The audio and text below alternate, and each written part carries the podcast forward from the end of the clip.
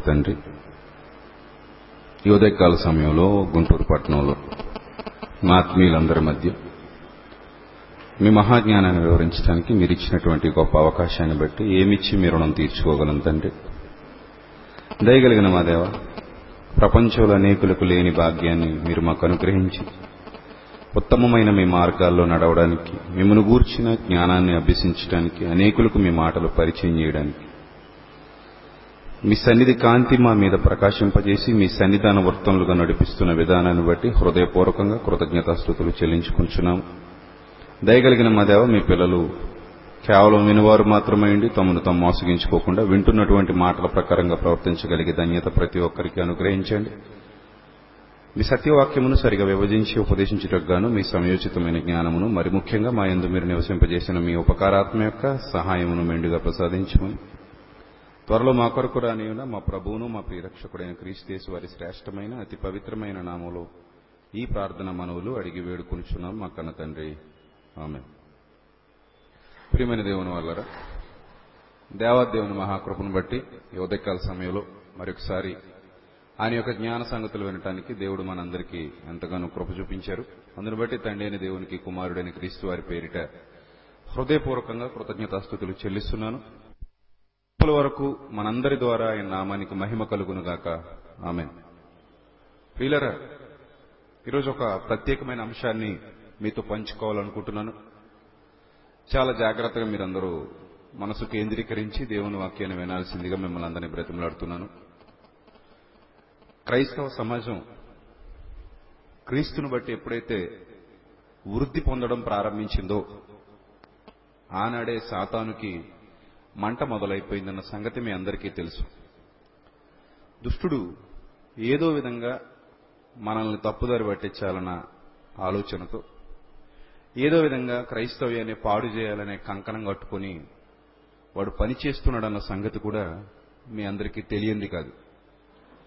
తండ్రైన దేవుడు ఏనాడో కుమారుడైన క్రీస్తు వారి ద్వారా ఆ మాటల్ని మనందరికీ తెలియజేశారు. మరి ముఖ్యంగా మీ విరోధి అయిన అపవాది ఎవరిని మింగేద్దామా అని గర్జించి సింహం వలె వెదుకుచూ తిరుగులాడుచున్నాడన్న వాస్తవం కూడా ఆత్మ సంబంధులైన మీలో అందరికీ తెలిసిన సత్యం. లోక సంబంధులకు ఈ వాస్తవాలు అర్థం కావు, కానీ ఆత్మ సంబంధులైన మనకు మాత్రం ఈ వాస్తవాలన్నీ ఏనాడో తెలుసు. ప్రియులారా, మీరు గమనించాలి. మరి ఇలాంటి పరిస్థితిలో దేవునిలో ఉన్నట్టుగా భ్రమింపజేస్తూ, దేవునిలో బ్రతుకుతున్నట్టుగా భ్రమింపజేస్తూ దయ్యపు మాయలోనికి ఈడ్చుకొని పోవాలన్నది వాడి యొక్క ప్రధానమైన ఆలోచన. దీనికి దొరకకుండా, ఆ మాయకు దొరకకుండా జాగ్రత్త పడాలి అని అంటే దేవుని ఆత్మ సహాయం మనకి తప్పకుండా కావాల్సిందే. ఆయన ఆత్మ సహాయం లేకపోతే మనం ఏం చేస్తున్నామో మనకే తెలియదు, మనం ఎటుపోతున్నామో మనకే తెలియదు. చీకట్లో నడిచేవాడికి వెలుగెంత అవసరమో, కడవరి దినాల్లో ఉన్నటువంటి మనకి క్రీస్తు రాకడ జరిగేంత వరకు, లేదా మన ప్రాణం పోకడ జరిగేంత వరకు, పరలోకాన్ని మనం సాధించేంత వరకు ఆత్మ సహాయం అంత అవసరం. మరి ఈ ఆత్మ గురించిన కనబడని ఆత్మను గురించిన సంగతులు క్రైస్తవ్యానికి తెలియదనుకున్నటువంటి అపవాది కనబడని ఆత్మను గూర్చి క్రైస్తవులు ఎలాగూ సరిగా అర్థం చేసుకోరని ఎరిగినటువంటి అపవాది వాడి మాయాజాలాన్ని ప్రదర్శించడం ప్రారంభించాడు. కనిపించే దాని గురించి అయితే మనం కొంచెం జాగ్రత్త తీసుకోగలం. కనిపించని దాని విషయంలో జాగ్రత్తలు తీసుకోవడం అంత ఈజీ కాదు. కనిపించేదైతే మీరు పసిగట్టగలరు, కనిపించనిది పసిగట్టడం అంత ఈజీ కాదు ప్రియులారు, చాలా కష్టం.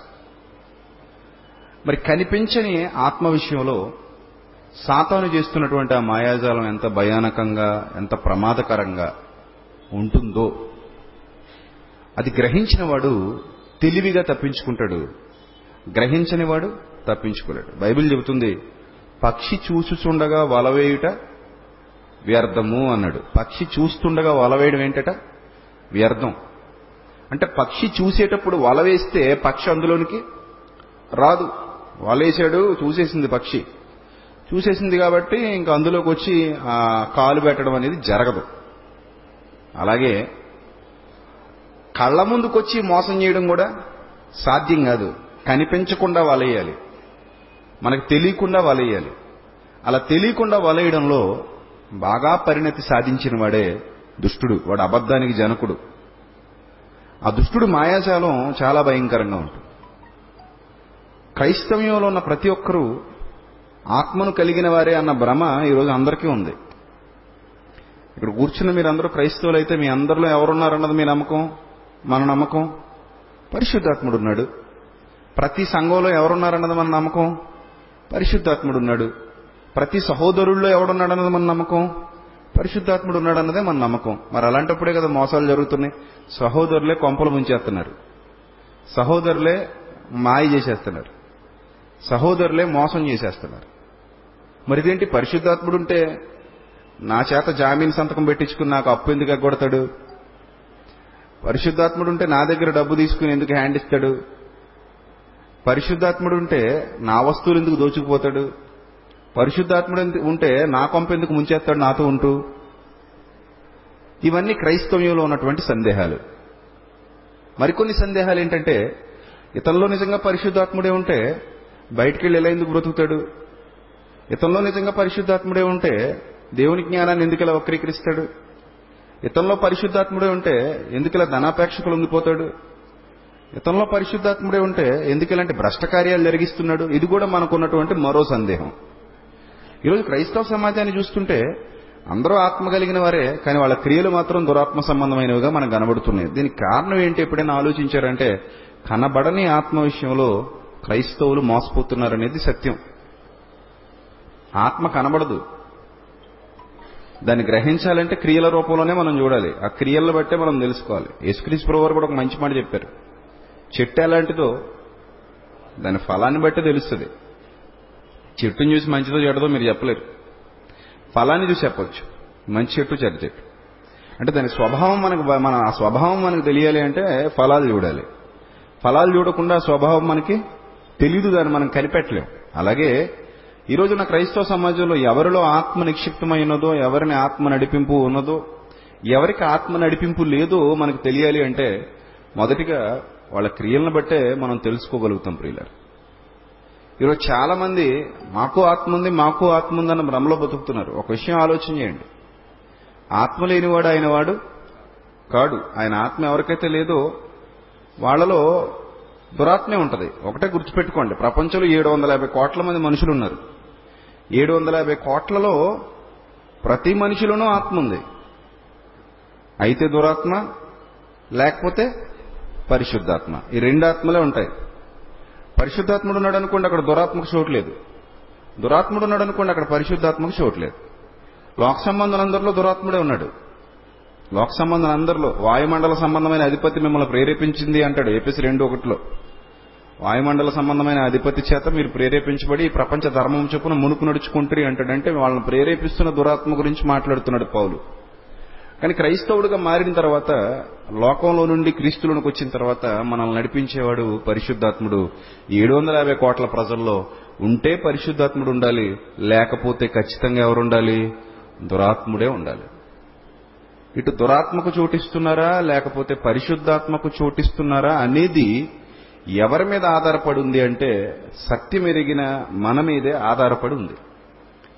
ఇప్పుడు జాగ్రత్తగా పరిశీలన చేస్తే ప్రియులరా, మరి దుర్దినాలలో కనిపిస్తున్న వాళ్ళందరూ ఆత్మ కలిగిన వారే ఏమండి? కనిపిస్తున్న వాళ్ళందరూ పరిశుద్ధాత్మ పూర్ణులే, ఆత్మపూర్ణులే. ఆత్మపూర్ణులు మనల్ని ప్రేమిస్తున్నారని, మనతో చక్కగానే ఉంటున్నారని, వీళ్ళు బాగానే సేవ చేస్తున్నారని, వీళ్ళు బాగానే విశ్వాసులుగా కొనసాగుతున్నారని మనం అనుకుంటున్నాం. కానీ ప్రియులరా, సత్యాసత్యాల పరిశీలన విషయంలో మనం వైదొలిగిపోతున్నాం, వెనుదిరిగిపోతున్నాం. ఇప్పుడు ఒక వాస్తవాన్ని మీకు చెప్తాను. ఈరోజు క్రైస్తవ సమాజంలో చాలా మంది మనకు ఎదురుపడినప్పుడు ఒక మాట అంటూ ఉంటారు. వాళ్ళు ఏమంటారంటే, నువ్వు ఆత్మను పొందుకున్నావు బ్రదర్ అంటారు. ఆత్మను పొందుకున్నావా అని ప్రత్యేకంగా అడుగుతారు. అప్పుడు మనం అంటాం, లేదండి నేను పొందుకోలేదు ఇంకా. అయ్యో నేను పొందుకున్నానండి. నువ్వు ఎలా పొందుకున్నావు అంటే, ఎవరో అయ్యగారట తీసుకెళ్లారట, ఎండలో ఇసుక మీద మోకాళ్ళు వేయించారట. రాజమండ్రిలో ఒక ఆయన ఉంటారు. ఈ ఎండాకాలంలోనే ప్రత్యేకంగా కొన్ని సభలు నిర్వహిస్తారు, ఆత్మను పొందుకునే సభలటవి. మోకాళ్ళ కింద ఇసుకేస్తాడు మహానుభావుడు, నిజమండి. మోకాళ్ళ కింద కొంచెం ఇసుకేసి ఆ ఇసుకలో మోకరింపజేస్తాడు. ఆ ఇసుకలో మోకరింపజేసి ఆ ఇసుకలో మోకరించి కాళ్ళు పైకెత్తే ఆత్మ ఎందుకు రాదు, పరుగెత్తుకుని వస్తుంది అంతే కదా. అప్పుడు ఆ బాధ భరించలేక అమ్మో వచ్చేసిందండి ఆత్మ అని చెప్పి రెండు రంకులేసి కేకలేసి పైకి కిందకి ఎగిరి అటు ఇటు దొల్లేసరికి, కింద పడి దొల్లేసరికి ఇదిగో ఈ అబ్బాయికి ఆత్మ వచ్చిందని రెండు ఫోటోలు తీస్తాడు. ఇదేం దారుణం అండి, ఇసుకేసి ఆత్మను రప్పించడం ఏంటి? ఇంతక ఆత్మకి ఇసుకే సంబంధం ఏంటి? శరీరంలో మోకాల కింద ఇసుకేస్తే హృదయంలోకి ఆత్మ ఎందుకు వస్తాడు? శరీరం వేరు, ఆత్మ వేరు కదా. పరిశుద్ధాత్మను దేవుడు మన హృదయములలోనికి పంపెను అన్నాడు గలతీ పత్రికలో. ఆత్మను ఎక్కడికి పంపించినాడు దేవుడు? మీ హృదయములలోనికి పంపెనంటాడు. మరి హృదయంలోనికి పరిశుద్ధాత్ముడు వస్తే మోకాల కింద ఇసుకెందుకు? మనకు అర్థం కాలేదు. మోకాలి కింద ఇసుకేస్తే హృదయంలోనికి పరిశుద్ధాత్ముడు ఎందుకు వస్తాడంటే హృదయం మోకాల్లోగానే ఉంది కొంపదీసి, ఏమరదు ఆయనకే తెలియదు. ఇదొక గౌరవం. మరో గౌరవం ఏంటంటే ప్రత్యేకంగా ఒక టైం కేటాయించుకుంటున్నారు ఈరోజు క్రైస్తవ సమాజం. ఒక టైం కేటాయించి, నేను ఇవన్నీ చెప్తుంటే కొంచెం నొప్పిగానే ఉంటుంది కానీ తప్పదు మరి చెప్పాలి. ప్రత్యేకంగా ఒక టైం కేటాయించుకుని శుక్రవారం ఆత్మకూడిక అని పెట్టి మంచి షాప్కి వెళ్ళి, వాయిద్యాలు అమ్మే షాప్కి వెళ్ళి 4 డప్పులు 2-3 కాంగోలు, ఈ కాయలు ఉంటాయి కదా గిర్ర గిర్ర మన సౌండ్ వస్తూ ఉంటాయి, కంజర అవో 4 తెచ్చుకుని పెట్టుకుని దాన్ని బాగా ప్లే చేయగలిగే సమర్థుల్లో 4 పెట్టుకుని కొట్టండ్ర డప్పు అనేసరికి మొదలెడుతున్నారు. చితగ్గొడుతున్నారు. హడావిడి పక్కడున్న వాళ్ళందరూ గోల.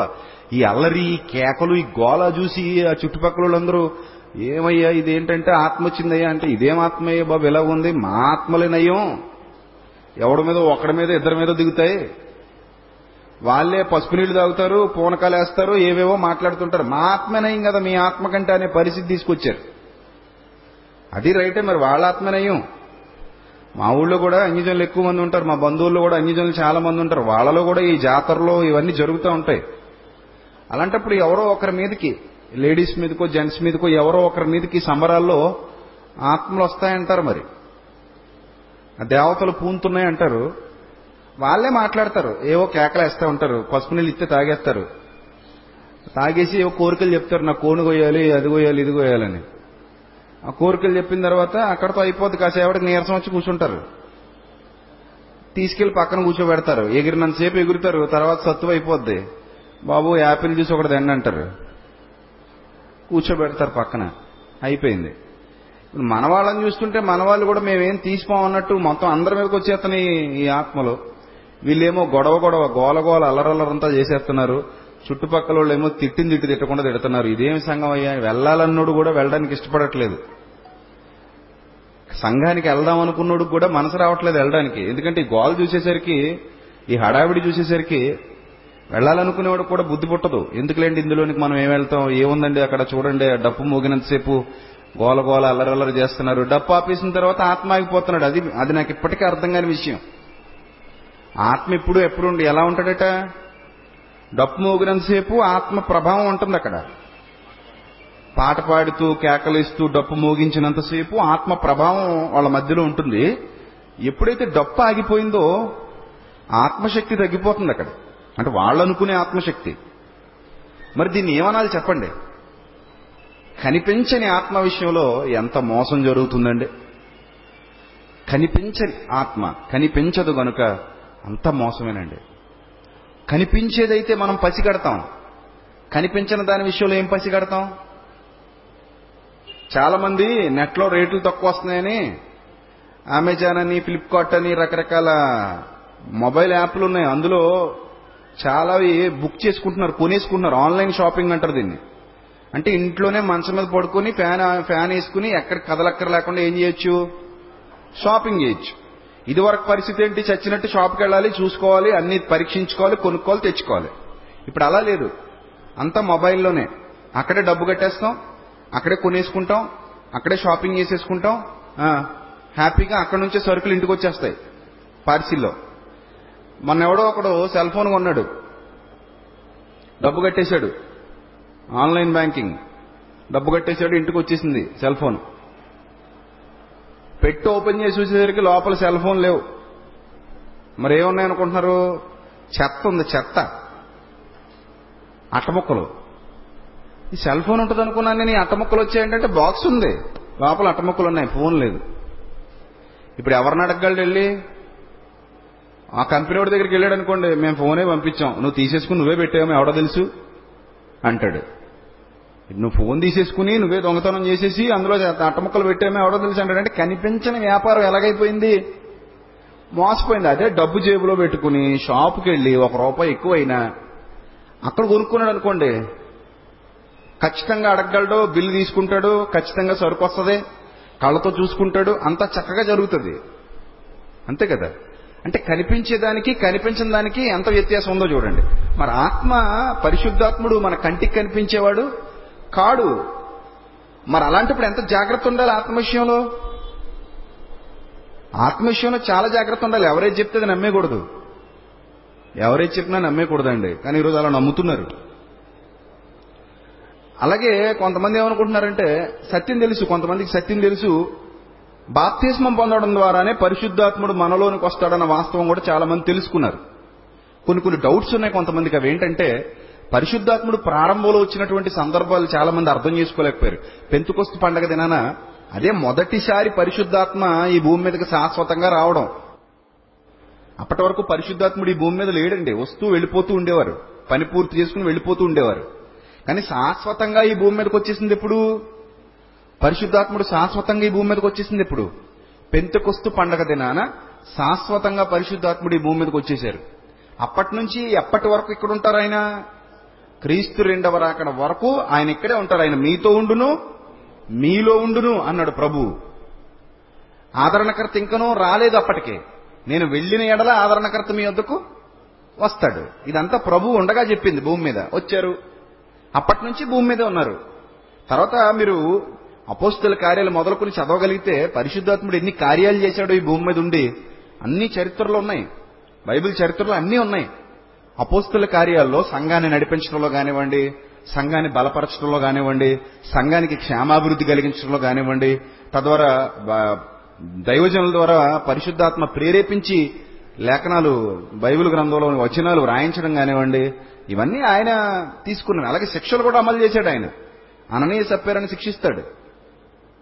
ప్రారంభంలో శిక్షలు కూడా అమలు చేసేవాడు. ఇప్పుడు అవేవీ లేవు. ఎందుకంటే వాక్యం పరిపూర్ణమైంది కాబట్టి శిక్ష వెంటనే రావట్లేదు. కానీ అప్పటికింకా వాక్యం పరిపూర్ణం కాలేదు. బైబిల్ ఇంకా, కొత్త నిబంధన ఇంకా ప్రజల చేతుల్లోకి రాలేదు. గనుకనే వెంటనే శిక్షలు అమలయ్యేవి. అంటే ఆ కాలానికి ఈ కాలానికి ఆత్మకార్యాల్లో చాలా వేరియేషన్ ఉంది. ఇది గమనించాలి. ఇప్పుడు అననీయ సప్పేరాకి బాబులు ఉన్నారు సంఘాల్లో. వాళ్ళెంతండి అసలు? వాళ్ళు తిన్నదంతా వాళ్ళదాళ్ళు తిన్నారు. ఇప్పుడున్న వాళ్ళు ఎలాంటి వాళ్ళు తెలుసా? వీళ్ళది వీళ్ళు తినడం కాదు, దేవుడు తినేస్తారు. ఆ రోజు అననీయ సప్పేరాలు తినది ఎవరి డబ్బు అండి? వాళ్ళ డబ్బేనా ఎవరిదైనా పక్కోళ్ళదా? వాళ్ళదే. వాళ్ళ డబ్బు వాళ్లే సగం తినేశారు అంతే. అంటే వాళ్ళు చేసిన తప్పల్లో ఏంటంటే, మొత్తం ఇచ్చేస్తామని ముందు మాట అన్నారు, మొత్తం ఇచ్చేస్తామని చెప్పి సగం తిన్నారు, సగం తినేసి సగం ఇచ్చారు అనుకుందాం కాసేపు. ఏమో పర్సంటేజ్ ఎంతో మరి మనకు బైబిల్లో తెలీదు. ఇంచుమించుగా వాళ్ళు ఎంత పెట్టారో తెలీదు, ఆ నెంబర్ లేదు అక్కడ. అందులో ఎంత నొక్కేశారో, ఎంత ఇచ్చేశారో తెలీదు. కొంత దాచుకున్నారని ఉందంతే. మొత్తం మీద వాళ్ళదే వాళ్ళు తిన్నారు, వాళ్ళదే వాళ్ళు తిన్నదిగా పరిశుద్ధాత్మను మోసపుచ్చుటకు అంటాడు పేతురు గారు. పరిశుద్ధాత్మను మోసపుచ్చుటకు మిమ్మల్ని ఎవడయ్యా ప్రేరేపించాడు? ఎందుకు ఇలాగ అయిపోయారు మీరు? మీరు ఇలాంటి అబద్ధికులుగా ఉన్నందుకు ఇదిగో నీ భర్త చచ్చాడు, నీ భర్తను మోసుకుపోయిన పాదాలు ఎక్కడే ఉన్నాయి, నువ్వు చేస్తావు, ఇద్దరు చచ్చారు. మరి ఈ రోజు సిచ్యువేషన్ మీరు ఆలోచన చేయండి. పీజీలు చేసేసిన వాళ్ళు ఉన్నారు అందులో దొంగతనాల విషయంలో. ఇప్పుడు డబ్బు తినడంలో ఒక్కొక్కడు ఆరితేరిపోయాడు. అది దేవుని పేరిట. అంతెందుకండి, ఇదే గుంటూరు అనుకుంటాను, ఒక ఆయన సర్టిఫికెట్లు అమ్ముతుంటాడు, మ్యారేజ్ సర్టిఫికెట్లు. మ్యారేజ్ చేయడానికి సర్టిఫికెట్లు అమ్ముతుంటాడు, దొంగ సర్టిఫికెట్లు. ఆయన పేరు సెబాస్టియన్ ఏదోనండి. అవి దొంగవే, గవర్నమెంట్ అథారిటీ ఉన్నవి కాబోవి. చాలా మంది అవే కొనేసుకుని 6,000 అతనికి చెల్లించి అవే కొనుక్కుని పెళ్లిళ్ళు చేసేస్తున్నారు. ఈయన మొన్న ఒక క్లాస్ తీసుకున్నాడండి సేవకులందరికీ, డబ్బు ఎలా సంపాదించాలి సులువుగా. ఇది క్లాస్ అట. ఏం క్లాస్ అండి ఇది అసలు? ఏం క్లాసులండి బాబు? డబ్బు కావాలంటే మనం బతకాలంటే ఎవరివ్వాలండి? మనకి సమస్తాన్ని ఎవరివ్వాలి? దేవుడే ఇవ్వాలండి. ఆయన నిన్నేం విడిచిపెట్టడు. నువ్వు నీతిగా బతుకుతుంటే నీకేం కావాలో ఆయన ఇవ్వగలడు. ఆకాశ పక్షులను చూడండి అన్నాడు. విత్తవు, కోయవు, కొట్లలో కూర్చుకోవు, మీరు వాటికంటే శ్రేష్ఠులు గారా, మీ పరలోకపు తండ్రి వాటినే పోషిస్తున్నాడు, మిమ్మల్ని పోషించనా అన్నాడు ఆయన. అంత మాట అన్న తర్వాత మనల్ని వదిలేస్తాడా? ప్రభు నాకు సహాయుడు, నేను భయపడను, తప్పక ఆయన నన్ను పోషిస్తాడు, నన్ను బలపరుస్తాడు, నన్ను ఆదరిస్తాడు. క్రైస్తవులందరూ ఇదే విశ్వాసంతో ఉండండి. రేపటి గురించి చింతించకండి, ప్రభువు చూసుకుంటాడు అన్న భరోసా మనకి ఇచ్చాడు. ఇది ఇచ్చిన తర్వాత మళ్ళీ డబ్బు ఎలా సంపాదించాలని క్లాసులు ఇవ్వడం ఏంటండి? ఇదేమన్నా హోటల్ మేనేజ్మెంటా, లేకపోతే ఏమైనా బిజినెస్ కోర్సా? ఒక క్లాస్ తీసుకున్నాడు ఆయన, డబ్బు ఎలా సంపాదించాలి. ఆ క్లాసులో చెప్తున్నాడట, ఒక డబ్బా పెట్టండి, ఈ డబ్బాలో ఇంట్లోనే ఎవరి డబ్బాలకి ఇచ్చేయండి, ఇంట్లోనే రోజుకి ఎంతో కొంత రూపాయి 2 రూపాయలు అయినా పర్లేదు వెయ్యండి అని చెప్పండి. ఆ డబ్బా నిండిన తర్వాత పట్టుకురమ్మని చెప్పండి. నెలకొకసారి వాళ్ళకి భోజనాలు కూడా పెట్టండి. ఆ డబ్బా అంతా కలెక్ట్ చేయండి. దేవుడు మిమ్మల్ని ఆశీర్వదిస్తాడని ఒక 10 మందిని లేపి, డబ్బాల్లో డబ్బులు వేసిన వాళ్ళు 10 మందిని తీసుకొచ్చి వాళ్ళని దేవుడు ఎలా ఆశీర్వదించాడో సాక్ష్యాలు చెప్పమనండి. వీళ్ళు చెప్తారు. వాళ్ళతో ఏం చెప్పిస్తారంటే, నేను మొదట రూపాయి వేసేదాన్ని రోజుకి, నాకు 100 రూపాయలే వచ్చేవి నెలకి, తర్వాత నుంచి క్రమక్రమంగా రోజుకి 10 రూపాయలు వేయడం ప్రారంభించాను, మా ఆయన గారికి ఇంక్రిమెంట్లు పెరిగిపోయి ప్రమోషన్ వచ్చేసింది, డబ్బులు బాగా వచ్చేస్తున్నాయి, ఇక నుంచి మా డబ్బాలతో పాటు మాకు నిండిపోయింది లోపలంతా అని ఒక 10 మందితో చెప్పించాను. అప్పుడు మిగిలిన వాళ్ళు కూడా రియలైజ్ అవుతారు, ఓహో ఇలా చేస్తే వీళ్ళకి వచ్చాయి కాబట్టి మాకు వస్తాయని. వీళ్ళు రూపాయిని కాస్త 10 చేస్తారు. ఇలా మీకు 10 మంది రోజుకి 10 కదా అనుకుంటాం మనం, కానీ నెలకు ఎంత అవుతుంది అనుకుంటున్నారు? 300 అవుతుంది. కాబట్టి ఈ డబ్బా స్కీమ్ బాగుంటుంది. డబ్బా స్కీమ్, ఈ స్కీమ్ పెట్టండి అని చెప్పి అదొక క్లాసు.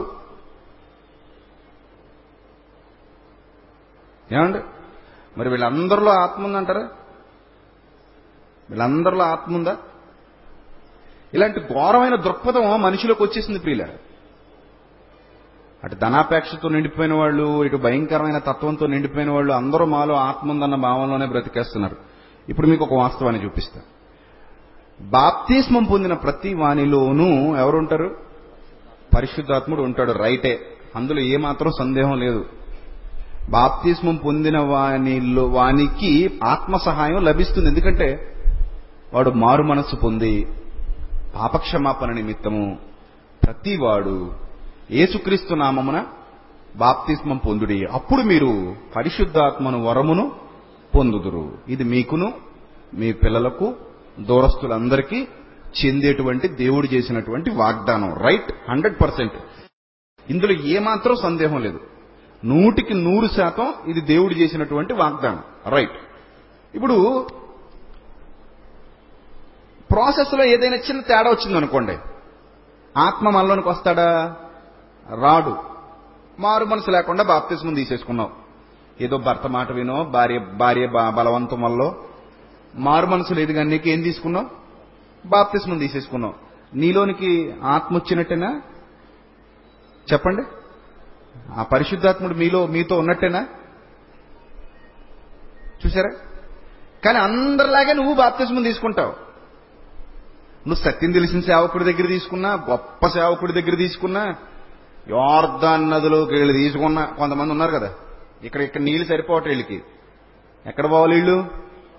యోర్దాన్ నదిలో నీళ్లట. మరి మన కాలంలో నీళ్లు కాదేమో. ఇంకా నయం స్నానాలు కూడా యోర్దాన్కి వెళ్ళి చేస్తామన్నారు, ఇక్కడ మానేసి. అప్పుడు మీరు స్నానం సంవత్సరానికి కోసారో 2 సంవత్సరాలకు కోసారో చేయాల్సి వస్తుంది. మీ పక్కన ఎవడు కూర్చోలేడు, ఎలక సచ్చిన కొంపు వస్తూ ఉంటుంది. ఇక్కడ ఏమైనా ఎలకగానే చచ్చిందా, లేకపోతే కుక్క ఏమైనా చచ్చిందా అన్న పరిస్థితి వస్తుంది. మన పక్కన ఎవడు కూర్చోడు. కాబట్టి అలాంటి ఏం పెట్టుకోకండి. నేను స్నానం యోర్దాన్లోనే చేస్తాను, ఇక్కడ చేయను, అలాంటివేం పెట్టుకోకండి. కాబట్టి ఎక్కడికో బాప్తిస్మానికి ఎక్కడికో వెళ్ళినా మారు మనస్సు అనేది మనలో లేదనుకోండి, పరిశుద్ధాత్ముడు మనతో ఉంటాడా? ఒక్క మాట మీరు ఆలోచన చేయండి. మారు మనస్సు మనలో లేకపోతే పరిశుద్ధాత్ముడు మనతో ఉంటాడా? ఉండడు. అంటే మారు మనస్సు లేని బాప్తిస్మం చెల్లుతుందా? చెల్లదు. మారు మనసు పొందకుండా ఏదో ముంచేశాం, మునిగేశాడు, వచ్చేశాడు అనుకుంటే అది అసలు బాప్తిస్మమే కాదు ప్రియులారా. ఈ వాస్తవాన్ని మీరు గమనించాలి. మరి ఈరోజు చాలా మంది మారు మనసు లేకుండా బాప్తిస్మాలు తీసేసుకున్న వాళ్ళు ఉన్నారు. వాళ్ళకి 20 ఏళ్ళు అయిపోతుంది, 30 ఏళ్ళు అయిపోతుంది. వాళ్ళందరూ ఇప్పుడు క్రీస్తులో ఉన్నామంటున్నారు, సంఘంలో ఉన్నామంటున్నారు, సంఘంలో సీనియర్ విశ్వాసులు అంటున్నారు. మరి వీళ్ళందరికీ పరిశుద్ధాత్ముడు ఉన్నట్టేనా? లేదు. ఇంకో బాంబు పేల్చరా, ఇంకో బాంబు పేలుస్తా. అదేంటంటే చాలా మంది పెళ్లిళ్ళు చేసుకోవాలనుకుంటారు. పెళ్లిళ్ళు చేసుకోవాలనుకున్నప్పుడు అరేరే నువ్వు బాప్తిసం తీసుకుంటే తప్ప నేను పెళ్లి చేయనని ఎవరో ఒకళ్ళు నిలబడతారు. అప్పుడు వీళ్ళు అంటారు బాప్తిసం అంటే ఏంటంటే ఏముందయ్యా నీటిలోకి వెళ్ళి మునగడం వచ్చాడంటే నీటి స్థానమా అంతే, ఓహో నీటిలో మునకలా అంతే, రైట్ వేసేద్దాం, మునకేసేద్దాం, సరే పోతాం పదండి, వెళ్ళారు, ముంచారు, వచ్చారు. కాన్సంట్రేషన్ అంతా దేని మీద ఉంది? పెళ్లి మీదే. అసలు పెళ్లి గురించే మునగడానికి వెళ్ళాడు. వస్తాడు నారాజు ఈ రోజని ఈవిడు కూడా ఎందుకు వెళ్ళింది మునగడానికి? ఆ పెళ్లి మీద కాన్సంట్రేషన్తోనే వెళ్ళింది. దృష్టి అంతా ప్రభు మీద ఉండదు, ఆడి మీద ఉంటుంది. మునిగినప్పుడు ఆడే కనబడతాడు, లేచినప్పుడు ఆడే కనబడతాడు. ఇంకా ఎన్ని రోజులు ఉందో టైం లెక్క పెట్టుకుంటుంటారు. తొందరగా ముంచేయండి బాబు, ఈరోజు తొందరగా చేసేయండి బాబు, మా పెళ్ళేదో నేను ఇంకా మా ఆయన గారిని చూడకుండా ఉండలేకపోతున్నాను అన్నట్టు, నేనేమో మా రాకుమారిని కళల రాకుమారిని చూడకుండా ఉండలేకపోతున్నాను ఇతను. మొత్తం మీద ఇద్దరు కలిసి మునిగేసింది ఎవరి కోసం మునిగేశారు చెప్పండి? ఎవరికి వాళ్ళ కోసమే మునిగారు. కానీ వీళ్ళు పేరేం పెట్టుకున్నారు? బాప్తిసం అట, ప్రభు కోసం అట. ఇంకేముందంటే అక్కడ పెళ్లి బాప్తిసం, అది అందులో మారు మనసు ఉందంటారండి. మీరు చెప్పండి, చాలా పెళ్లి బాప్తిస్మాల్లో ఏముండదో తెలుసా? మారు మనసు ఉండదండి. వాళ్ళ కంగారంతా పెళ్లి మీద ఉంటుంది.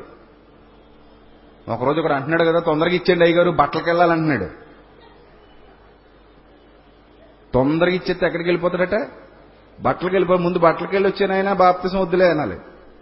వీళ్ళు బట్టలకి వెళ్ళి వచ్చే మనకు బాప్తిసం అవసరం లేదు, నీ బతుకు తగలయ్యా, అసలు నువ్వు ఎందుకు వచ్చావరా బాప్తిస్మానికి? మారు మనసుతో వచ్చావా? కాదు, నీకు బట్టలు, భార్య, నీ ఆనందాలు, నీ భోజనాలు, నీ సంతోషాలు, నీ ఊరేగింపు, దీని అంతటికి ముందు ఏదో ఫార్మాలిటీ కోసం ఏం చేయాలి? బాప్తిస్మం తీసుకోవాలి. ఇలా బాప్తిస్మం తీసుకున్నాడు, సంఘానికి వచ్చేస్తుంటాడు, కొన్నాళ్ళకి సంఘ పెద్ద అయిపోతాడు, కొన్నాళ్ళకి ఏవో పాస్టర్ కూడా అయిపోవచ్చు. ఏం చెప్పం మరి, అంతే కదా. క్రమక్రమంగా అలవాటు పడిపోడు అనుకోండి, కొన్నాళ్ళకి అలా సంఘానికి వస్తుంటాడు, బాప్తిస్మం తీసేసుకున్నాడు. కానీ అతనిలో ఎవరు లేరు, పరిశుద్ధాత్మ లేడు, కానీ సంఘానికి వస్తుంటాడు. అలవాటు అయిపోయింది, ఏం చేస్తాడు? కొన్నాళ్ళకి పోస్ట్ ఇచ్చేస్తారు, సంఘ పెద్ద అంటారు. సంఘ పెద్ద పోస్టులో స్థిరమైపోతాడు, అలవాటు అయిపోయింది. ఈవిడేమో సంఘ పెద్ద భార్య, ఈవిడికి అలవాటు అయిపోద్ది. కొన్నాళ్ళకి ఇద్దరు సంఘ పెద్ద గారు, వాళ్ళ భార్య గారు, ఈ సంఘ పెద్ద కాస్త కొన్నాళ్ళకి అయ్యగారు చచ్చిపోడు అనుకోండి, ఎవరు లేరు అనుకోండి అయ్యగారికి, ఇతనే పాస్టర్ అయిపోతాడు, సంఘాన్ని నడిపించేస్తుంటాడు, ఏదో వచ్చిరని ప్రసంగాలు నాలుగు చేసేస్తుంటాడు. అక్కడ నుంచి కొన్నాళ్ళకి ఈయన మహా రెవరెండ్ అయిపోతాడు, బిషప్ అయిపోతాడు, కార్డినల్ అయిపోతాడు, ఏదో అయిపోతాడు. ఇంకా అక్కడ నుంచి మనకి ఇంకా ఎక్కడో కనబడుతుంటాడు. అంత ఎత్తికెదిగిన ఇతరులు ఎవరుండరు. ఎందుకంటే పునాది ఏమైపోయింది? పునాది పాడైపోయిందండి. పునాదే బాగాలేనప్పుడు నువ్వు ఎన్ని అంతస్తులు కడితే ఎవరికి కావాలి? మొత్తం కింద ఉంటాయి. ఇది ఈరోజు చాలా మంది పరిస్థితి. కాలక్రమంలో గొప్పతనాన్ని బట్టో, డబ్బును బట్టో, వాక్యం తెలియకపోయినా హోదాను బట్టో, లేకపోతే కొన్నాళ్లు ఆ సంఘంలో కొనసాగటాన్ని బట్టో వాళ్ళు గొప్ప గొప్ప సేవకులు అయిపోతున్న వాళ్ళు ఉన్నారు. నాకు తెలిసిన చాలా సంఘాలు ఉన్నాయి, అందులో కొంతమంది యథార్థంగా సేవ ప్రారంభించిన సేవకులకు పిల్లలు లేకపోవడం వల్ల, అనారోగ్యం బారిన పడి చచ్చిపోవటం వల్ల, ఆ తర్వాత కిందనోళ్ళు ఎవరో సంఘాలను ఆక్రమించుకోవడం, వాళ్ళు సడన్ గా సేవకులు అవతారు ఎత్తేయడం, సడన్ గా వాళ్ళు సేవకులు అయిపోయి వాళ్ళు ఏదేదో వచ్చింది మాట్లాడేయడం, అక్కడ నుంచి వీళ్ళ హీరోయిజం, ఇలాంటి వాళ్ళు కూడా చాలా మంది ఉన్నారు. అదేవిధంగా బతకటానికి బైబిల్ పట్టుకున్న వాళ్ళు కూడా ఈరోజు క్రైస్తవంలో చాలా మంది మనకు కనబడుతూ ఉంటారు. అదే ఇందాక మీకు చెప్పింది, బతకడానికి బైబిల్ పట్టుకున్నోళ్ళు. మరి వీళ్ళందరిలో పరిశుద్ధాత్ముడు ఉన్నాడు అందామా? చెప్పండి, మీరు చెప్పండి, వీళ్ళందరిలో పరిశుద్ధాత్ముడు ఉంటాడా? ఉండడు ప్రియులారా. కాబట్టి యోహాను గారు లేఖ రాస్తూ, యోహాను గారు పత్రిక రాస్తూ ఆ రోజున క్రైస్తవ సమాజాన్ని ఏమని హెచ్చరిక చేశారో ఒకసారి మీరు చూడగలిగితే, యోహాను గారు రాసిన మొదటి పత్రిక 4వ అధ్యాయము 1వ వచనం చాలా ఇంట్రెస్ట్ గా ఉంటాయండి. ఇక్కడ నుంచి మాటలన్నీ కూడా చాలా ఇంట్రెస్టింగ్ గా ఉంటాయి. ఏంటి యోహాన్ గారు ఇలా మాట్లాడుతున్నారు అనిపిస్తుంది. ఎందుకని ఇలా మాట్లాడుతున్నాడు యోహాను గారు? ఈయన యేసు ప్రేమించిన శిష్యుడు, యేసు బహుగా ప్రేమించిన శిష్యుడే యోహాను గారు. ఈయన ఏంటి ఇలా మాట్లాడుతున్నారు అనే ఫీలింగ్స్ కలుగుతాయి. చూడండి ప్రియులారా ఏమంటున్నారు, యోహాను గారు ఏమంటున్నారు చూడండి, 4వ అధ్యాయం 1వ వచనం, ప్రియులారా అనేకులైన అబద్ధ ప్రవక్తలు లోకములోనికి బయలు వెళ్లి ఉన్నారు గనుక ప్రతి ఆత్మను నమ్మక అన్నాడండి. ఈయనలో ఎవరున్నారు? పరిశుద్ధాత్ముడు ఉన్నాడు. ఈయన రాస్తున్నది ఎవరి ప్రేరణతో రాస్తున్నాడు? పరిశుద్ధాత్మ ప్రేరణతో రాస్తున్నాడు. పరిశుద్ధాత్మ ప్రేరణతో రాస్తున్నటువంటి ఈయన లోకంలోనికి అనేకులైన అబద్ధ ప్రవక్తలు బయలు వెళ్లి ఉన్నారు అంటే ఇప్పటి వరకు నేను చెప్పిన కేటగిరీసే. ఈరోజు చాలా మంది గొప్ప గొప్పోళ్ళుగా చాలా మంది అయిపోతున్నారు, కానీ వాళ్ళకి బైబిల్లో ఓనామహాలు తెలియదండి. నిజమండి నేను చెప్పేది. వాళ్ళు ఎందుకు అలాగైపోయారంటే కాలక్రమంలో ఎప్పుడో పూర్వం నుంచి ఉన్నాడనో, లేకపోతే ఎప్పటి నుంచో సేవ చేస్తున్నాడనో, లేకపోతే జనం ఎక్కువ వెళ్తున్నారనో, లేకపోతే ఎవరైనా డబ్బులు బాగా దండిగా ఇచ్చేవాళ్ళు 4-5 సంఘాల్లో ఉండడం వల్ల ఓ 10-15 కార్యక్రమాలు టీవీలలో ఇస్తున్నాడనో, ఇవేమీ లేకపోతే తమ ప్రాబల్యాన్ని సమాజంలో నిలుపుకోవడానికి మోసాలకు అలవాటు పడుతున్నారు. అవి ఎలా అంటే, దేవుడు నాతోనే మాట్లాడేశాడు, దేవుడు నాకు అది చూపించేశాడు, ఇది చూపించేశాడు, ఇదిగో నేను ప్రార్థన చేయడం వల్ల ఎంతమంది పడిపోయారు, అంతమంది పడిపోయారు, నేను నా శక్తిది, నా గొప్పతనం ఇది, నేను ఇలా రోగాలు తగ్గించేశాను, అలా రోగాలు తగ్గించేశాను. ఇలాంటి భ్రమపరిచే ఆత్మ. జనం కూడా వాక్యం చూడరు, ఇంకా అవే చూస్తారు. ఇతను వాక్యం సరిగా చెప్తున్నాడా లేదా, ఇతని దగ్గర సబ్జెక్ట్ ఉందా లేదా, ఆత్మ సహాయం ఉందా లేదా, ఆత్మ నడిపింపు ఉందా లేదా, ఇవన్నీ కాదు వాళ్ళకి. వాళ్ళకి కావాల్సింది ఏంటంటే జిమ్మిక్కులు, ట్రిమ్మిక్కులు, ఈ గారడీలు, మాయలు, ఇవన్నీ అక్కడ జరుగుతున్నాయా లేదా ఇవి చూడటం. దాన్ని బట్టి వీళ్ళు సంఘాలకు అలవాటు పడడం, ఆటోమేటిక్గా డబ్బు పెరగడం, డబ్బుతో పాటు పబ్లిసిటీ పెరగడం. పబ్లిసిటీ పెరగడం వల్ల వాక్యం లేకపోయినా కానీ ఈ సూచిక్రియల మీద, మహత్కార్యాలు అనే గోడలు కట్టుకుని వాటి మీద బండి నడిపేయటం. వాక్యం ఉండదు, ఇంకా అంతా మోసం. ఏమండి, మొన్న భీమవరానికి గుంటూరు అంటే ఇలాంటి వాటి అన్నిటికీ బాగా కేంద్ర స్థానం అండి. నాకు బాగా ఇష్టం ఇక్కడ ఇలాంటివి చెప్పడం అంటే. నేను ఇంచుమించు అంకుల్ గారు ఈ బ్యాచ్ అంతటితో, ఆత్మీయులు, మా ఆత్మీయులందరితో నేను ఇంచుమించు ఒక 5-6 ఏళ్లుగా ప్రయాణం కొనసాగిస్తున్నాను.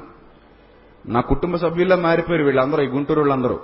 ఇదివరకైతే ఎక్కువ గుంటూరులోనే ఉండేవాడిని నేను, అంటే ఇక్కడ ఎక్కువ సభలు జరిగేవి. అప్పటి నుంచి వీళ్ళందరితో కనెక్ట్ అయి ఉండడం వల్ల ఇక్కడ ఎవరెవరు ఉన్నారు, ఎవరెవరు ఏం చేస్తున్నారు, వీళ్ళు ఏ విధమైన వాళ్ళు, టీవీలలో ఎవరున్నారు, ఇవన్నీ కూడా బాగా చూసి అప్పుడు అర్థమైంది. మొత్తం మన ఆంధ్ర, తెలంగాణ రాష్ట్రాలకి గుండెకాయ ఏదంటే గుంటూరే. ఎవరికే గజకర్ణ, గోకర్ణ, టక్కు టమార విద్య లభించే వాళ్ళకి. నిజమండి, మీరు నమ్మినా నమ్మకపోయినా, మీరు బాధపడినా, ఏమనుకున్నా, నేను చెప్పేది మాత్రం సత్యం. మీరు కావాలంటే అనాలిసిస్ చేసుకోండి. గుంటూరులో ఉన్నంత మంది క్రైస్తవులు, గుంటూరు జిల్లాలో ఉన్నంత మంది క్రైస్తవులు మన ఆంధ్రప్రదేశ్లో ఎక్కడ ఉండరండి. ఇది మాత్రం సత్యం. ఎందుకంటే ఈ గుంటూరు, ఈ జిల్లా, ఈ విజయవాడ, ఈ పరిసర ప్రాంతాల్లో క్రైస్తవుల సంఖ్య ఎక్కువ, బాగా ఎక్కువ. చర్చిలు కూడా బాగా ఎక్కువ ఉంటాయి, విస్తారంగా ఉంటాయి, విపరీతంగా ఉంటాయి. వాడకే 5-6 ఉంటాయి. మీ పేటల్లో, పల్లెల్లో 10-15 చర్చిలు కనబడుతుంటాయి నడుచుకుంటూ వెళ్ళిపోతుంటే. ప్రతి చిన్నది ఒక చర్చి, చిన్నది ఒక చర్చి, పెద్ద చర్చిలు, ఆ చర్చిలు, ఈ చర్చిలు, కొత్త చర్చిలు పుడతానే ఉంటాయి. అమ్మో గుంటూరు అనిపిస్తుంది. ఈ గుంటూరు దగ్గరలోనే ఒక ఆయన ఉన్నాడండి, కృష్ణా జిల్లా, మరి గుంటూరు జిల్లా మొత్తం మీద ఇక్కడే సిలువుదారి. అతని పేరు సిలువుదారిని. ఓ సిలువు కట్టించాడు ఇక్కడెక్కడ, ఒక సిలువు కట్టించాడు. ఆ సిలువుదారి మన భీమవరం వచ్చాడండి. ఏ సేవకుడైనా వస్తూ బైబిల్ తెచ్చుకుంటాడు, కానీ అతను మాత్రం 2 బత్తాలు బూడిద తెచ్చుకుంటాడు. ఇంతకీ బూడిద ఎందుకయ్యా నాకు అర్థం కాలేదండి. అసలు బూడిద ఎందుకు ఈయనకి అనిపించింది. 2 బస్తాలు బూడిద తెచ్చుకుంటున్నాడు, ఎందుకు అసలు ఈ బూడిద ఏం చేసుకుంటాడంటే స్టేజ్ మీద మోకరించాడు, పక్కన ఇద్దరిని పెట్టుకున్నాడు. మీ అందరి కోసం ఇప్పుడు అయ్యగారు ప్రార్థన చేస్తారని నెత్తిమించి బూడిద పోసేస్తున్నారు, బత్తా కూడా కప్పుకున్నాడు, గోని పట్టట. అది ఇది ఎక్కడో యూదులు సత్యం తెలియక, పరిపూర్ణమైన జ్ఞానం రాక యూదులు ఇలాంటి పనులు చేసేవారండి. బైబిల్లో ఇవి చదివి, అంటే నాకంటూ ఒక ప్రత్యేకత ఉండాలి బూడిద బాబాలాగా. మామూలుగా వాక్యం చెప్తే ఎవడింటాడు, ఎవడిండు. అందుకని ఏం చేయాలంటే ఒక 2 బస్తాలు బూడిద తెచ్చుకుంటే, ఆ బూడిద కూడా నల్ల బూడిద. ఇటుకలు తయారు చేస్తారు కదా, సిమెంట్ ఇటుకలు, అక్కడ ఉంటుంది చూడండి బూడిద. మిషన్లోంచి వస్తూ ఉంటుంది, మెత్తగా ఉంటుంది, అది తెచ్చుకుని మీద నుంచి పోయించుకుంటాడు. ఇంకా చూడండి అక్కడ దుమ్ము లేచిపోద్ది గురువుగారి దగ్గర, దుమ్ము అంతా దుమ్ము అయిపోతుంది. కిందనున్నోళ్ళు అయ్యగారు ఎంత కష్టపడుతున్నారు మా కోసం, ఊపిరాడదండి బాబు చచ్చిపోతాడేమో, మా కోసం ఎంత కష్టపడుతున్నాడు అయ్యగారు, మా కోసం ఎంత ప్రేమతో ప్రార్థన చేస్తున్నాడు అనుకుంటారు. అదొక ప్రత్యేకత. ఎక్కడికి వెళ్ళినా రెండు బత్తాలు బూడిది, ఇంక ఇదే పని, ఇంకే పని లేదండి. తర్వాత శుభ్రంగా వెళ్తాడు, స్నానం చేస్తాడు, కడిగేసుకుంటాడు, పడుకుని డబ్బులు లెక్కెట్టుకుంటాడు అంతే, లుంగి కట్టుకుని. బాగుంది వ్యాపారం. దానికి కూడా ఏమని పేరు పెట్టారంటే ఆత్మ అని పేరు పెట్టారు. ఏమండి, అనేకులైన అబద్ధ ప్రవక్తలు లోకములోనికి బయలు వెళ్లి ఉన్నారు గనుక ప్రతి ఆత్మను నమ్మొద్దు అని ఎవరు చెప్పారు? పరిశుద్ధాత్ముడే చెబుతున్నారు. ఏమని? ప్రతి ఆత్మను నమ్మక ఆయా ఆత్మలు దేవుని సంబంధమైనవో కావో పరీక్షించండి అన్నాడండి. అంటే పరీక్షిస్తే మనం ఏమనుకుంటాం? పాపం అనుకుంటాం. కానీ ప్రభు ఏమంటున్నాడు? పరీక్షించండి. ఏది, ఒక పూట తింటే అరిగిపోయే వంకాయలు కొనుక్కుంటేనే అటు తిప్పుతావు ఇటు తిప్పుతావు, ఒక పూట వండుకుని తింటే అరిగిపోయే బెండకాయలు కొనుక్కుంటే ఇరుస్తావు చూస్తావు తిప్పుతావు చూస్తావు. కానీ మరి సత్య విషయంలో ఆ పరిశుద్ధ ఎవరు పడితే వాళ్ళని నమ్మేస్తావా? ఎటు పడితే వెళ్ళిపోతావా? వద్దు, అలా జరగకూడదు. అందుకే ఏమంటున్నాడు? ఆయా ఆత్మలు దేవుని సంబంధమైనవో కావో పరీక్షించండి, పరీక్షించండి. సాక్షాత్తు యోహాను గారు చెప్తున్నారండి. యోహాను గారు అంటే ఎవరు? యేసుక్రీస్తు బాగా ప్రేమించిన శిష్యుడు అండి. ఎంత ప్రేమించకపోతే తల్లిని కూడా ఎవరికి అప్పగించాడు? యోహానికి అప్పగించాడండి. చివరి దశలో సిలువ మీద ఉండి అలాంటి యోహాను గారు మాట్లాడుతూ ఆ ఆత్మలు దేవుని సంబంధమైనవిగా పరీక్షించండి. ఇలా సడన్ గా వృద్ధి పొందేసిన వాళ్ళు, ఇలా సడన్ గా గొప్పోళ్ళు అయిపోయిన వాళ్ళు, ఆ పై రూపాన్ని బట్టి మీరు మోసపోకండి, పై రూపాన్ని బట్టి మీరు నమ్మకండి. ఏదో 100 మంది ఉన్నారా లేదా, 100 కార్లు వచ్చాయా లేదా, ఎక్కువ టీవీ ఛానల్స్ లో కనబడుతున్నాడా లేదా, ఈయనకి ఎస్కార్ట్ ఉందా లేదా, చుట్టూ బాడీ గార్డ్స్ ఉన్నారా లేదా, సూట్ వేసుకున్నాడా లేదా, మామూలుగా షర్ట్ వేసుకుని ఇన్షర్ట్ చేసుకు వచ్చేసాడా, షూ ఉందా లేదా, ఇవన్నీ కాదండి. మొదట మనం చూడాల్సింది ఏంటి? వాక్యం ఎలా ఉంది? దేవుని ఆత్మ సహాయంతోనే మాట్లాడుతున్నాడా లేక దురాత్మ నడిపింపు ఏమైనా ఉందా? ఈ రెండింటిని మనం గమనించాలి. అందుకే ప్రతి ఆత్మను నమ్మొద్దు. ధనాపేక్షను కప్పెట్టే వేషాన్ని వినియోగిస్తారు, నమ్మొద్దు. ఏదో బాప్తిస్మం పొందాను అన్నంత మాత్రాన అతనిలో ఆత్మ ఉన్నాడు అనుకుంటే పొరపాటు. ఇప్పుడు మీకు ఒక బెస్ట్ ఎగ్జాంపుల్ చూపిస్తానండి, మీరు ఆశ్చర్యపోయే ఎగ్జాంపుల్. పిలిప్పు అని ఒక దైవ సేవకుడు ఉన్నాడు. అతడు చాలా గొప్ప దైవ సేవకుడు. ప్రారంభ శతాబ్దంలో ఒక గొప్ప విప్లవాన్ని సృష్టించాడు. ఆ పిలిప్పు దగ్గరికి సీమోన్ అనే ఒకడు జాయిన్ అయ్యాడు. ఎవరితో? పిలిప్పు గారితో. మారు మనసు పొందేశాడు, బోధ విన్నాడు, సత్యం విన్నాడు. మళ్ళీ అసత్యం కాదు, విన్నదేంటి? సత్యం. పిలిప్పు సువార్త పరిచర్య స్టార్ట్ చేసే టైంకి ఇంకా అసత్యం అంతగా వ్యాపించలేదండి. అప్పుడప్పుడే సత్యం ప్రకాశిస్తుంది, అనేక మంది క్రీస్తులోనికి వస్తున్నారు. అందరూ యథార్థవంతులు, ఒక్కొక్కరు ఒక్కో సైనికుడిగా కష్టపడుతున్నటువంటి కాలం అది. అపోస్తలులు కానివ్వండి, అపోస్తలుల చేత పంపబడిన వారు కానివ్వండి, వీళ్ళందరూ చాలా సిన్సియర్గా కష్టపడుతున్నటువంటి కాలం. ఆ కాలంలో పిలిప్ అనే ఒక దైవజనుడు ఆత్మ సహాయం పొందినవాడు. అతనికి ఏ సహాయం ఉంది? ఆత్మ సహాయం ఉంది. ఎంత గొప్ప ఆత్మ సహాయం ఉందో మీరు ఒకసారి చూద్దాం, బైబిల్ చూద్దాం. అపోస్తలుల కార్యాలు, అపోస్తలుల కార్యాలు 8వ అధ్యాయం.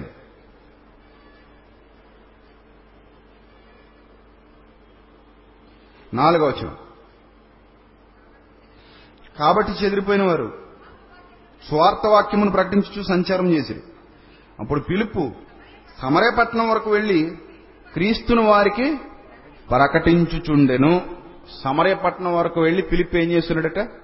క్రీస్తును ప్రకటిస్తున్నాడు. క్రీస్తుతో పరిశుద్ధాత్ముడు ఎంత చక్కటి సంబంధాన్ని, పిలుపుతో పరిశుద్ధాత్ముడు ఎంత చక్కటి సంబంధాన్ని కలిగి ఉన్నాడో మీరు చూడగలిగితే, అదే అపోస్తుల కార్యాల్లో అదే 8వ అధ్యాయంలో అదే అపోస్తుల కార్యాలు 8వ అధ్యాయంలో 28వ వచనం చూడండి. ఆ నపుంసకుడు తిరిగి వెళ్ళొచ్చు తన రథం మీద కూర్చుండి ప్రవక్త అయిన యెషయా గ్రంథం చదువుచుండెను. అప్పుడు ఆత్మ పిలుపుతో, ఎవరో పరిశుద్ధాత్ముడు ఎవరితో మాట్లాడుతున్నాడు, పిలుపుతో మాట్లాడుతూ, నీవు ఆ రథము దగ్గరకు పోయి దాన్ని కలుసుకోనమని చెప్పాను. అంటే ఆయనలోన పరిశుద్ధాత్ముడు అతను అలా ప్రేరేపిస్తున్నాడు, అది అక్కడ అర్థం. అంటే పరిశుద్ధాత్ముడు ఏదో ప్రత్యక్షమయ్యి పిలిపో అని పిలిచి నువ్వు పరిగెత్తు అనేదో దారి చూపించి అలా కాదు, పిలుపులో ఉన్న పరిశుద్ధాత్ముడు పిలుపునలా ప్రేరేపిస్తున్నాడు. ఆత్మ కంటికి కనబడేవాడు కాడు కదా, పరిశుద్ధాత్ముడు శక్తి, ఆయన కనబడ్డ మనకి ఏమండి ప్రేరేపిస్తుంటే. ఇప్పుడు పిలుపు ఏం చేస్తాడు, పరిగెత్తుకుని వెళ్తాడు. ఏంది, నపుంసకుడు రథం వెనక. అంటే ఆత్మకి పిలుపు గారికి ఉన్న సంబంధాన్ని మీరు చూడాలి, చాలా బలమైన సంబంధం. ఇప్పుడు పిలుపులో ధనాపేక్ష లేదు, ఆత్మ కలిగిన వాడు కనుక పిలుపులో ఏమీ లేదు, ధనాపేక్ష లేదు. దేవుడే నాకు సహాయకుడు, ఆయన నన్ను పోషిస్తాడు, ఆయన నాకు కావాల్సింది ఇస్తాడు, నాకు ఏమి ఇవ్వాలో ఆయనకు తెలుసు, ఏమి ఇవ్వకూడదు ఆయనకు తెలుసనే బలమైన విశ్వాసంతో సేవ చేసేవాడే పిలుపు. అంతేగాని ఏదో కావాలని ధనాపేక్షను కప్పెట్టే వేషాన్ని వినియోగించేవాడు మాత్రం కాడు. అంటే ఆత్మ కలిగిన వాడి లక్షణాలు ఎలా ఉంటాయో మీరు చూడాలి. ఇప్పుడు ఈ పిలుపు గారు యథార్థంగా సేవ చేస్తున్నాడు, ఆత్మ సహాయం కలిగి ఉన్నాడు, ఆత్మ నడిపింపు కలిగి ఉన్నాడు. మరి ముఖ్యంగా ఆత్మ నడిపింపు ఉంది ఎవరికి, పిలుపు గారికి, రైట్. ఇప్పుడు ఈ పిలుపు గారు సేవ చేస్తున్న టైంలో ఏం జరిగిందో మీరు చూడండి. 9వ వచనం, సీమోను ఒక మనుష్యుడు లోగడ పట్టణంలో గారడీ చేయొచ్చు, తానెవడో ఒక గొప్పవాడిని చెప్పుకొనుచు సమరయజనులను విభ్రాంతి పరచును. వీడి ఫ్లాష్ బ్యాక్ ఇది.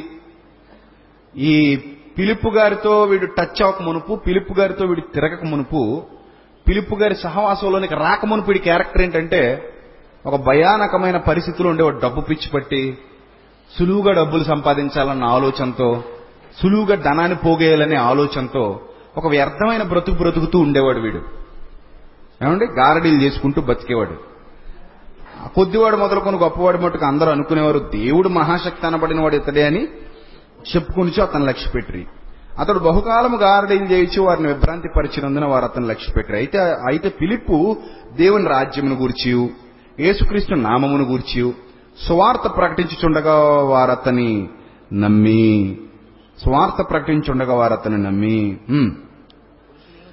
పురుషులు స్త్రీలు బాప్తిస్మము పొందిరి. అప్పుడు సీమోను కూడా నమ్మి బాప్తిస్మం పొందిన మాట రాయబడింది చూడండి అక్కడ. సీమోను కూడా ఏ బాప్తిస్మం పొందాడట, నమ్మి బాప్తిస్మం పొందాడు అని ఉంది అక్కడ. ఏమండి, నమ్మి బాప్తిస్మం పొంది పిలుపుని ఎడబాయకుండి, పిలుపుని ఎప్పుడు వదిలేవాడు కాదట. పిలుపు గారితోనే ఉండేవాడు, పిలుపు ఎక్కడికి వెళ్తే అక్కడికి పోయేవాడు, పిలుపు కూడా తోకలా తిరిగేవాడు.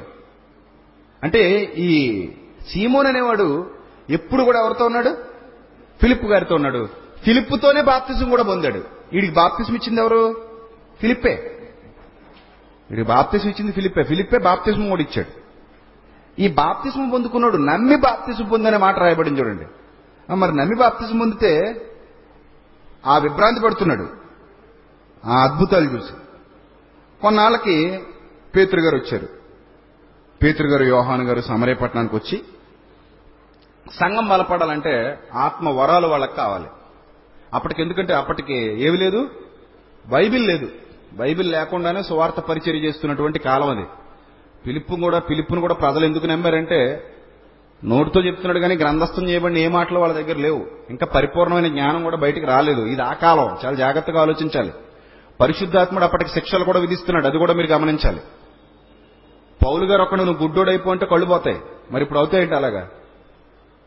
పరిశుద్ధాత్ముడు శిక్షలు విధించే కాలం అది. అందుకే బైబిల్ చదివేటప్పుడు చాలా జాగ్రత్తగా చదవాలండి ఆ కాలంలో ఏం జరిగిందని.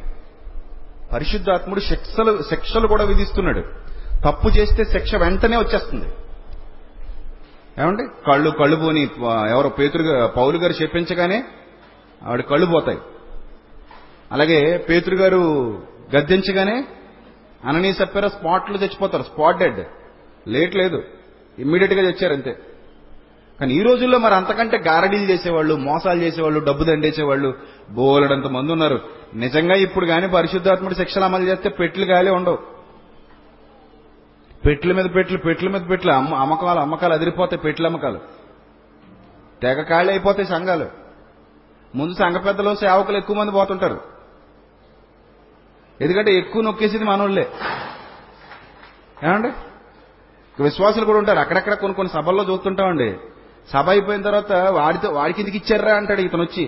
ఏంటంటే వాడట కానుకలు పడ్డానికి వెళ్తున్నట, సభలో కానుకలు పడ్డానికి వెళ్తూ ఆ సంచిలో తీసి జేబులో పెట్టేస్తుంటాడట. ఊరు ఇలాంటి వాళ్ళు కూడా ఉంటారా అనిపించింది నాకు. నిజం అమ్మా, వీళ్ళకి ఎవడు బాగు చేయగలడు, ఎవడు పట్టుకోగలడండి. అలా నడుచుకుంటూ వెళ్తాడు కానుకలు పట్టుకోవడానికి సంచి పట్టుకుని. అలా చివరికి వెళ్ళి తిరిగి వచ్చేలోపు కుర్చీల మధ్యలోకి వెళ్ళినప్పుడు తీసే జేబులో పెట్టేస్తాడు. ఎవరు తెలుస్తుంది, ఇంకా ఎవరికి తెలియదు. మరి ఇలాంటి వాళ్ళందరూ ఏమైపోవాలంటే సభలోనే మరణాలు ఉంటాయన్నమాట, సభలోనే చావులు ఉంటాయి ఒకవేళ పరిశుద్ధాత్ముడు ఇప్పుడు కూడా వెంటనే శిక్షలు విధిస్తే. అంటే పరిశుద్ధాత్ముడు సంఘంలో కార్యాలు చేసిన కాలం వేరు, ఈ కాలం వేరండి. ఆ కాలం ఈ కాలం ఒకటి కాదు, అప్పటికి ఇంకా బైబిల్ లేదు. అందుకే శిక్షలు వెంటనే వచ్చేసి పరిశుద్ధాత్ముడే విధించేవాడు. అననీ సప్పెర ఇద్దరు లేచిపోవడం కానివ్వండి, ఒకడు గుడ్డితనం కలిగించడం కానివ్వండి, ఇవన్నీ కూడా ఆత్మ వెంటనే జరిపించినటువంటి కార్యాలు. ఇప్పుడు అది కాదండి, ఆ కాలం కాదు. అయితే ఈ కార్యాలు జరుగుతున్నప్పుడు వాళ్ళ మీద పరిశుద్ధాత్మ వరాలు వాళ్ళకి కావాలి. ఎందుకంటే సంఘం క్షేమాభివృద్ధి చెందాలంటే పరిశుద్ధాత్మ వరాలు వాళ్ళకి అవసరం ఆ కాలంలో, ఎందుకంటే బైబిల్ లేదు అప్పటికి. అప్పుడు పేతురు యోహాను 17వ వచనం, పేతురు యోహాను వారి మీద చేతులుంచగా వారు పరిశుద్ధాత్మ వరములను, పరిశుద్ధాత్మను పొందిరంటే వరాలు పొందుకున్నారు. అపోస్తలుడు చేతులుంచడం వలన పరిశుద్ధాత్మ అనుగ్రహింపబడిన సీమోను చూచి వారి ఎదుట ఏం పెట్టాడట, ద్రవ్యం పెట్టి. అంటే ఇప్పుడు వీడి ఆలోచన ఏంటంటే, నేను కూడా పిలుపులా మారిపోవాలనే అతను కూడా తిరుగుతున్నాను. అసలు నేను నమ్మి బాప్తిజం పొందిందే, ఎలా మారాలని, అసలు పిలుపుకి శక్తి ఎక్కడి నుంచి వస్తుందో తెలుసుకోవాలని, ఆ కిటుకు పడదామనే నేను కూడా తిరిగాను ఇన్నాళ్ళు. ఆ కిటుకేదో పడదాం.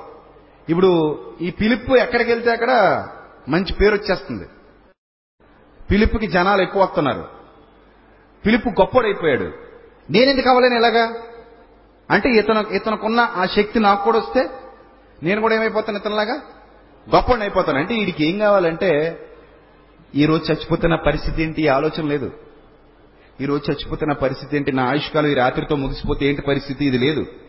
నేను కూడా హీరోని అయిపోవాలి, నేను కూడా గొప్పని అయిపోవాలి, నేను కూడా సూపర్ హీరోని అయిపోవాలి, నేను కూడా అందరితో జేజేలు కొట్టించేసుకోవాలి, నేను కూడా ఇలాంటి అద్భుతాలు చేసేయాలి, పెద్దగా ఎదిగిపోవాలి. ఇంకా ఇలాంటి భావాలతోనే పిలుపును విడనాడక ఎడబాయక పిలుపుతో తిరిగాడు ఈ గారడి సీమోను. కొన్నాళ్ళకే రహస్యం అర్థమైపోయింది. ఓ పిలుపు దగ్గర లేదన్నమాట, ఇది ఎవరి దగ్గర నుంచి వచ్చింది, ఇది పేతురు యోహాన్ అనే అపోస్తలులు ప్రార్థన చేస్తేనే పరిశుద్ధాత్ముడు వరాలు వస్తున్నాయన్నమాట. అంటే ఇదంతా సంఘ క్షేమాభివృద్ధి కోసం జరుగుతుందన్నమాట. అదే టైంలో వీడు తెలుసుకోవాల్సిన ఇంకో విషయం ఏంటో తెలుసా, అదే పేతురు చెప్పించడం వల్ల ఇద్దరు చచ్చారన్న సంగతి కూడా తెలుసుకోవాలి. అదే పేతురు ఆత్మశక్తితో చెప్పించడం వల్ల, ఆత్మశక్తి వల్ల ఎంతమంది చచ్చారు, ఇద్దరు చచ్చారు. ఈ సంగతి కూడా తెలుసుకోవాలి, ఎందుకంటే సంఘానికి అంతటికీ మిగులు భయం కలిగింది ఆ రోజు. కళ్ళ ముందే 2 శవాలు లేచిపోయేసరికి సంఘానికి అంతటికీ మిగులు భయం కలిగింది. అబ్బే అది అవసరం లేదు మనకి, ఆ దాని మీద కాన్సన్ట్రేషన్ చేయలేదు. మరి దేని మీద కాన్సన్ట్రేషన్ చేశాడు, ఓ ఈ శక్తి వీళ్ళ దగ్గర ఉందన్నమాట. అంటే వీళ్ళు ప్రార్థన చేస్తే ఆత్మ సహాయం మనకే ఉంటుందన్నమాట, అప్పుడు ఈ వరాలు మనకే వస్తాయన్నమాట అని అనుకుని డైరెక్ట్ ఇంకా పిలుపు నీతో పని లేదు మాకు, ఇంకా మాకు హై కమాండ్తో టచ్ అయిపోయాను. ఇప్పుడు నేను ఇంకా హై కమాండ్తో కనెక్షన్ పెట్టుకుని డైరెక్ట్ హై కమాండ్ దగ్గరికి వెళ్ళిపోతాను. నీకంత సినిమా లేదు, నాకు అర్థమైపోయింది. ఇప్పుడు నేను కూడా నీలాగా అవ్వాలంటే నేను హైకమాండ్ ఆదేశాలు పొందుకోవాలి, హైకమాండ్ దయ పొందాలి అని డైరెక్ట్ కేంద్ర ప్రభుత్వం దగ్గరికి వెళ్ళిపోయాడు. రాష్ట్ర ప్రభుత్వం దగ్గర నుంచి ఎక్కడికి వెళ్ళాడు, డైరెక్ట్ కేంద్ర ప్రభుత్వం దగ్గరికి వెళ్ళాడు. వెళ్ళి వాళ్ళని అడుగుతున్నాడు, ఇదిగో ముడుపులు చెల్లిస్తున్నాను, ఇన్నాళ్ళు నేను సంపాదించి బ్యాంకులో దాచుకున్న డబ్బు ఇప్పుడే డ్రా చేశాను, ఏటీఎంకి వెళ్ళి ఇది తెచ్చాను మీ ముందు పెడుతున్నాను, కనుక ఈ డబ్బు తీసుకుని మీరేం చేయాలంటే నాకు కూడా వరాలు ఇచ్చేయండి, నన్ను కూడా పిలుపులా చేసేయండి, పిలుపు ఎలా ఉన్నాడో నన్ను కూడా అలా చేసేయండి అని అడుగుతున్నాడు. కానీ వీడు నమ్మి బాప్తిసం పొందాడు. చూడడానికి అందరికీ ఏమనిపిస్తుంది, ఏమనిపిస్తుంది చెప్పండి. మన సీమోన్ గారిలో కూడా ఎవరున్నారు, మిమ్మల్ని అడిగితే మీరు ఏం చెప్తారు? ఆ కాలంలో ఉంటే సీమోన్లు ఎవరున్నారయ్యా అని అడిగితే, ఒకప్పుడేమో దురాత్మ ఉండేవాడు కానండి, అయ్యో మా కళ్ళ ముందేనండి మునిగాడు, మా కళ్ళ ముందే మునిగాడు. బాప్తిసం ఇచ్చింది ఎవరు అనుకుంటున్నారు? సాక్షాత్తు పిలుపు గారు. అద్భుతాలు సూచక్రియలు చేసి ఆత్మ నడిపింపు కలిగిన పిలుపు గారు ఇచ్చారు బాప్తిస్మం. మా కళ్ళ ముందు మునగడం చూశాం, మాతో పాటే ఉంటున్నాడు, మాతో పాటే తింటున్నాడు, మాతోనే తిరుగుతున్నాడు. కాబట్టి ఇతరులో ఏమున్నది? ఎవరున్నారు? పరిశుద్ధాత్ముడు ఉన్నాడు, అందులో ఏ సందేహం లేదు. ఇది మనం ఇచ్చేది సర్టిఫికెట్. కానీ దేవుడిచ్చే సర్టిఫికెట్ ఏంటో తెలుసా? చూడండి ఆ తర్వాత ఏమంటున్నాడు. అపోస్తలుల చేతులుంచటం వలన పరిశుద్ధాత్మ అనుగ్రహింపబడినని సీమోను చూచి వారి ఎదుట ద్రవ్యము పెట్టి, నేనెవని మీద చేతులుంచుతునో వాడు పరిశుద్ధాత్మను పొందినట్లు. ఇంకెక్కడికెక్కడికే పెట్టలేదు, డైరెక్ట్ అక్కడ పెట్టాడు. అసలు ఈ వరం ఎవరికుందో తెలుసండి? అపోస్తలకు మాత్రమే ఉందండి. అందులో కూడా మళ్ళీ ఒకడు తగ్గుతాడు. ఎవరు తగ్గుతారు? ఇస్కరియో తగ్గుతాడు. అప్పుడు తగ్గినప్పుడు సెలెక్టింగ్ ఈ పోస్ట్కి సెలెక్ట్ చేయడానికి ఇద్దరిద్దరు ఉంటారండి. ఆ కాలంలో అంతమందిలో ఈ పోస్ట్కి సెలెక్ట్ అయ్యేళ్ళు ఎంతమంది ఉన్నారు? ఇద్దరున్నారు. అందులో మళ్ళీ ఒకరిని తృణీకరించేశారు. మత్తయిని పక్కన పెట్టేసి ఈ పోస్ట్ ఎవరికి ఇస్తారు? మత్తయిని ఎన్నుకొని మరొక అతను ఉంటాడు. అతని పేరు మీరు చూడండి, అపోస్తల కార్యాలు. బరబ్బనబడిన యోసేపు, మత్తయ్య ఇద్దరున్నారండి. బరబ్బనబడిన యోసేపు, మత్తయ్య ఇద్దరుంటే మత్తయిని సెలెక్ట్ చేశారు. బరబ్బనబడిన యోసేపుని ఏం చేశారు? పక్కన పెట్టేశారు. అతను సెలెక్టెడ్ పీపులే, సెలెక్ట్ అయినోడే. కానీ పరిశుద్ధాత్ముడు వద్దన్నాడు.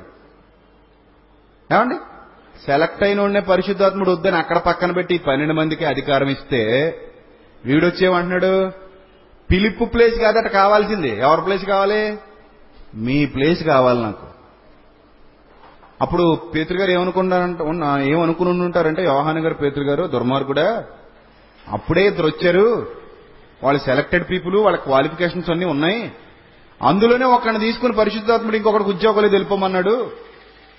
అందులోనే ఒకరిని సెలెక్ట్ చేశాడు పరిశుద్ధాత్ముడు, ఇంకొకరిని ఏం చేశాడు? ఉద్యోగాలు ఏది నీకు వెళ్ళిపోమన్నాడు, నీకు అసలు ఏ క్వాలిఫికేషన్ లేదు, దుర్మార్గుడా నీకెందుకు ఇస్తాడు ఈ పోస్టు, నీకెవ్వడు. కానీ వీడికి ఏం కాదు, కనీసం అండి పిలుపులా చేయండి అన్నా బాగుండేది. అలా కూడా కాదట. ఏం చేసేయాలి? డైరెక్ట్గా అపోస్తలతో సమానంగా చేసేయాలట వీడిని. అందుకని ఏమిస్తాడట? డబ్బు ఇస్తాడట. ఇలాంటోడు సంఘానికి నాయకుడైతే సంఘం ఎలా ఉంటుందండి? ఇలాంటోడు సంఘ కాపరైతే సంఘం ఎలా ఉంటుందండి? వీళ్ళలో పరిశుద్ధాత్ముడు ఉంటాడా? పరిశుద్ధాత్ముడు ఉన్నాడని అందరూ భ్రమపడుతుంటే పరిశుద్ధాత్ముడు వీడిని ఏం చేశాడట? తృణీకరించాడు. అంటే ఆత్మ కలిగిన వాడు ఎలా ఉంటాడు, ఆత్మ లేనివాడు ఎలా ఉంటాడో మీరు ఈజీగా పసిగట్టొచ్చు. చాలా ఈజీ అది కనిపెట్టడం. చూడండి ఏం చెప్తున్నాడు. వారి ఎదుట ద్రవ్యం పెట్టి, నేను ఎవరి మీద చేతులుంచుతున్న వాడు పరిశుద్ధాత్మను పొందినట్లు ఈ అధికారము నాకు ఈడేని అడిగాను. అందుకు పేతురు, నువ్వు ద్రవ్యం ఇచ్చి దేవుని వరము సంపాదించుకుని తలంచుకొనినందున ఈ తలంపులు నీలో ఉన్నందున నీ వెండి నీతో కూడా నశించునుగాక, నీ వెండి నీతో కూడా నశించునుగాక. శాపం, మీరు ఎవరి పాపములు నిలిచి ఉండనిత్తురో అవి వారికి నిలిచి ఉండును, మీరు ఎవరి పాపములు క్షమించుదురో అవి వారికి క్షమింపబడును. ఈ అధికారాన్ని సంఘానికి ఇచ్చాడు ప్రభు. ఈ అధికారాన్ని ప్రభు సంఘానికి ఇచ్చాడండి.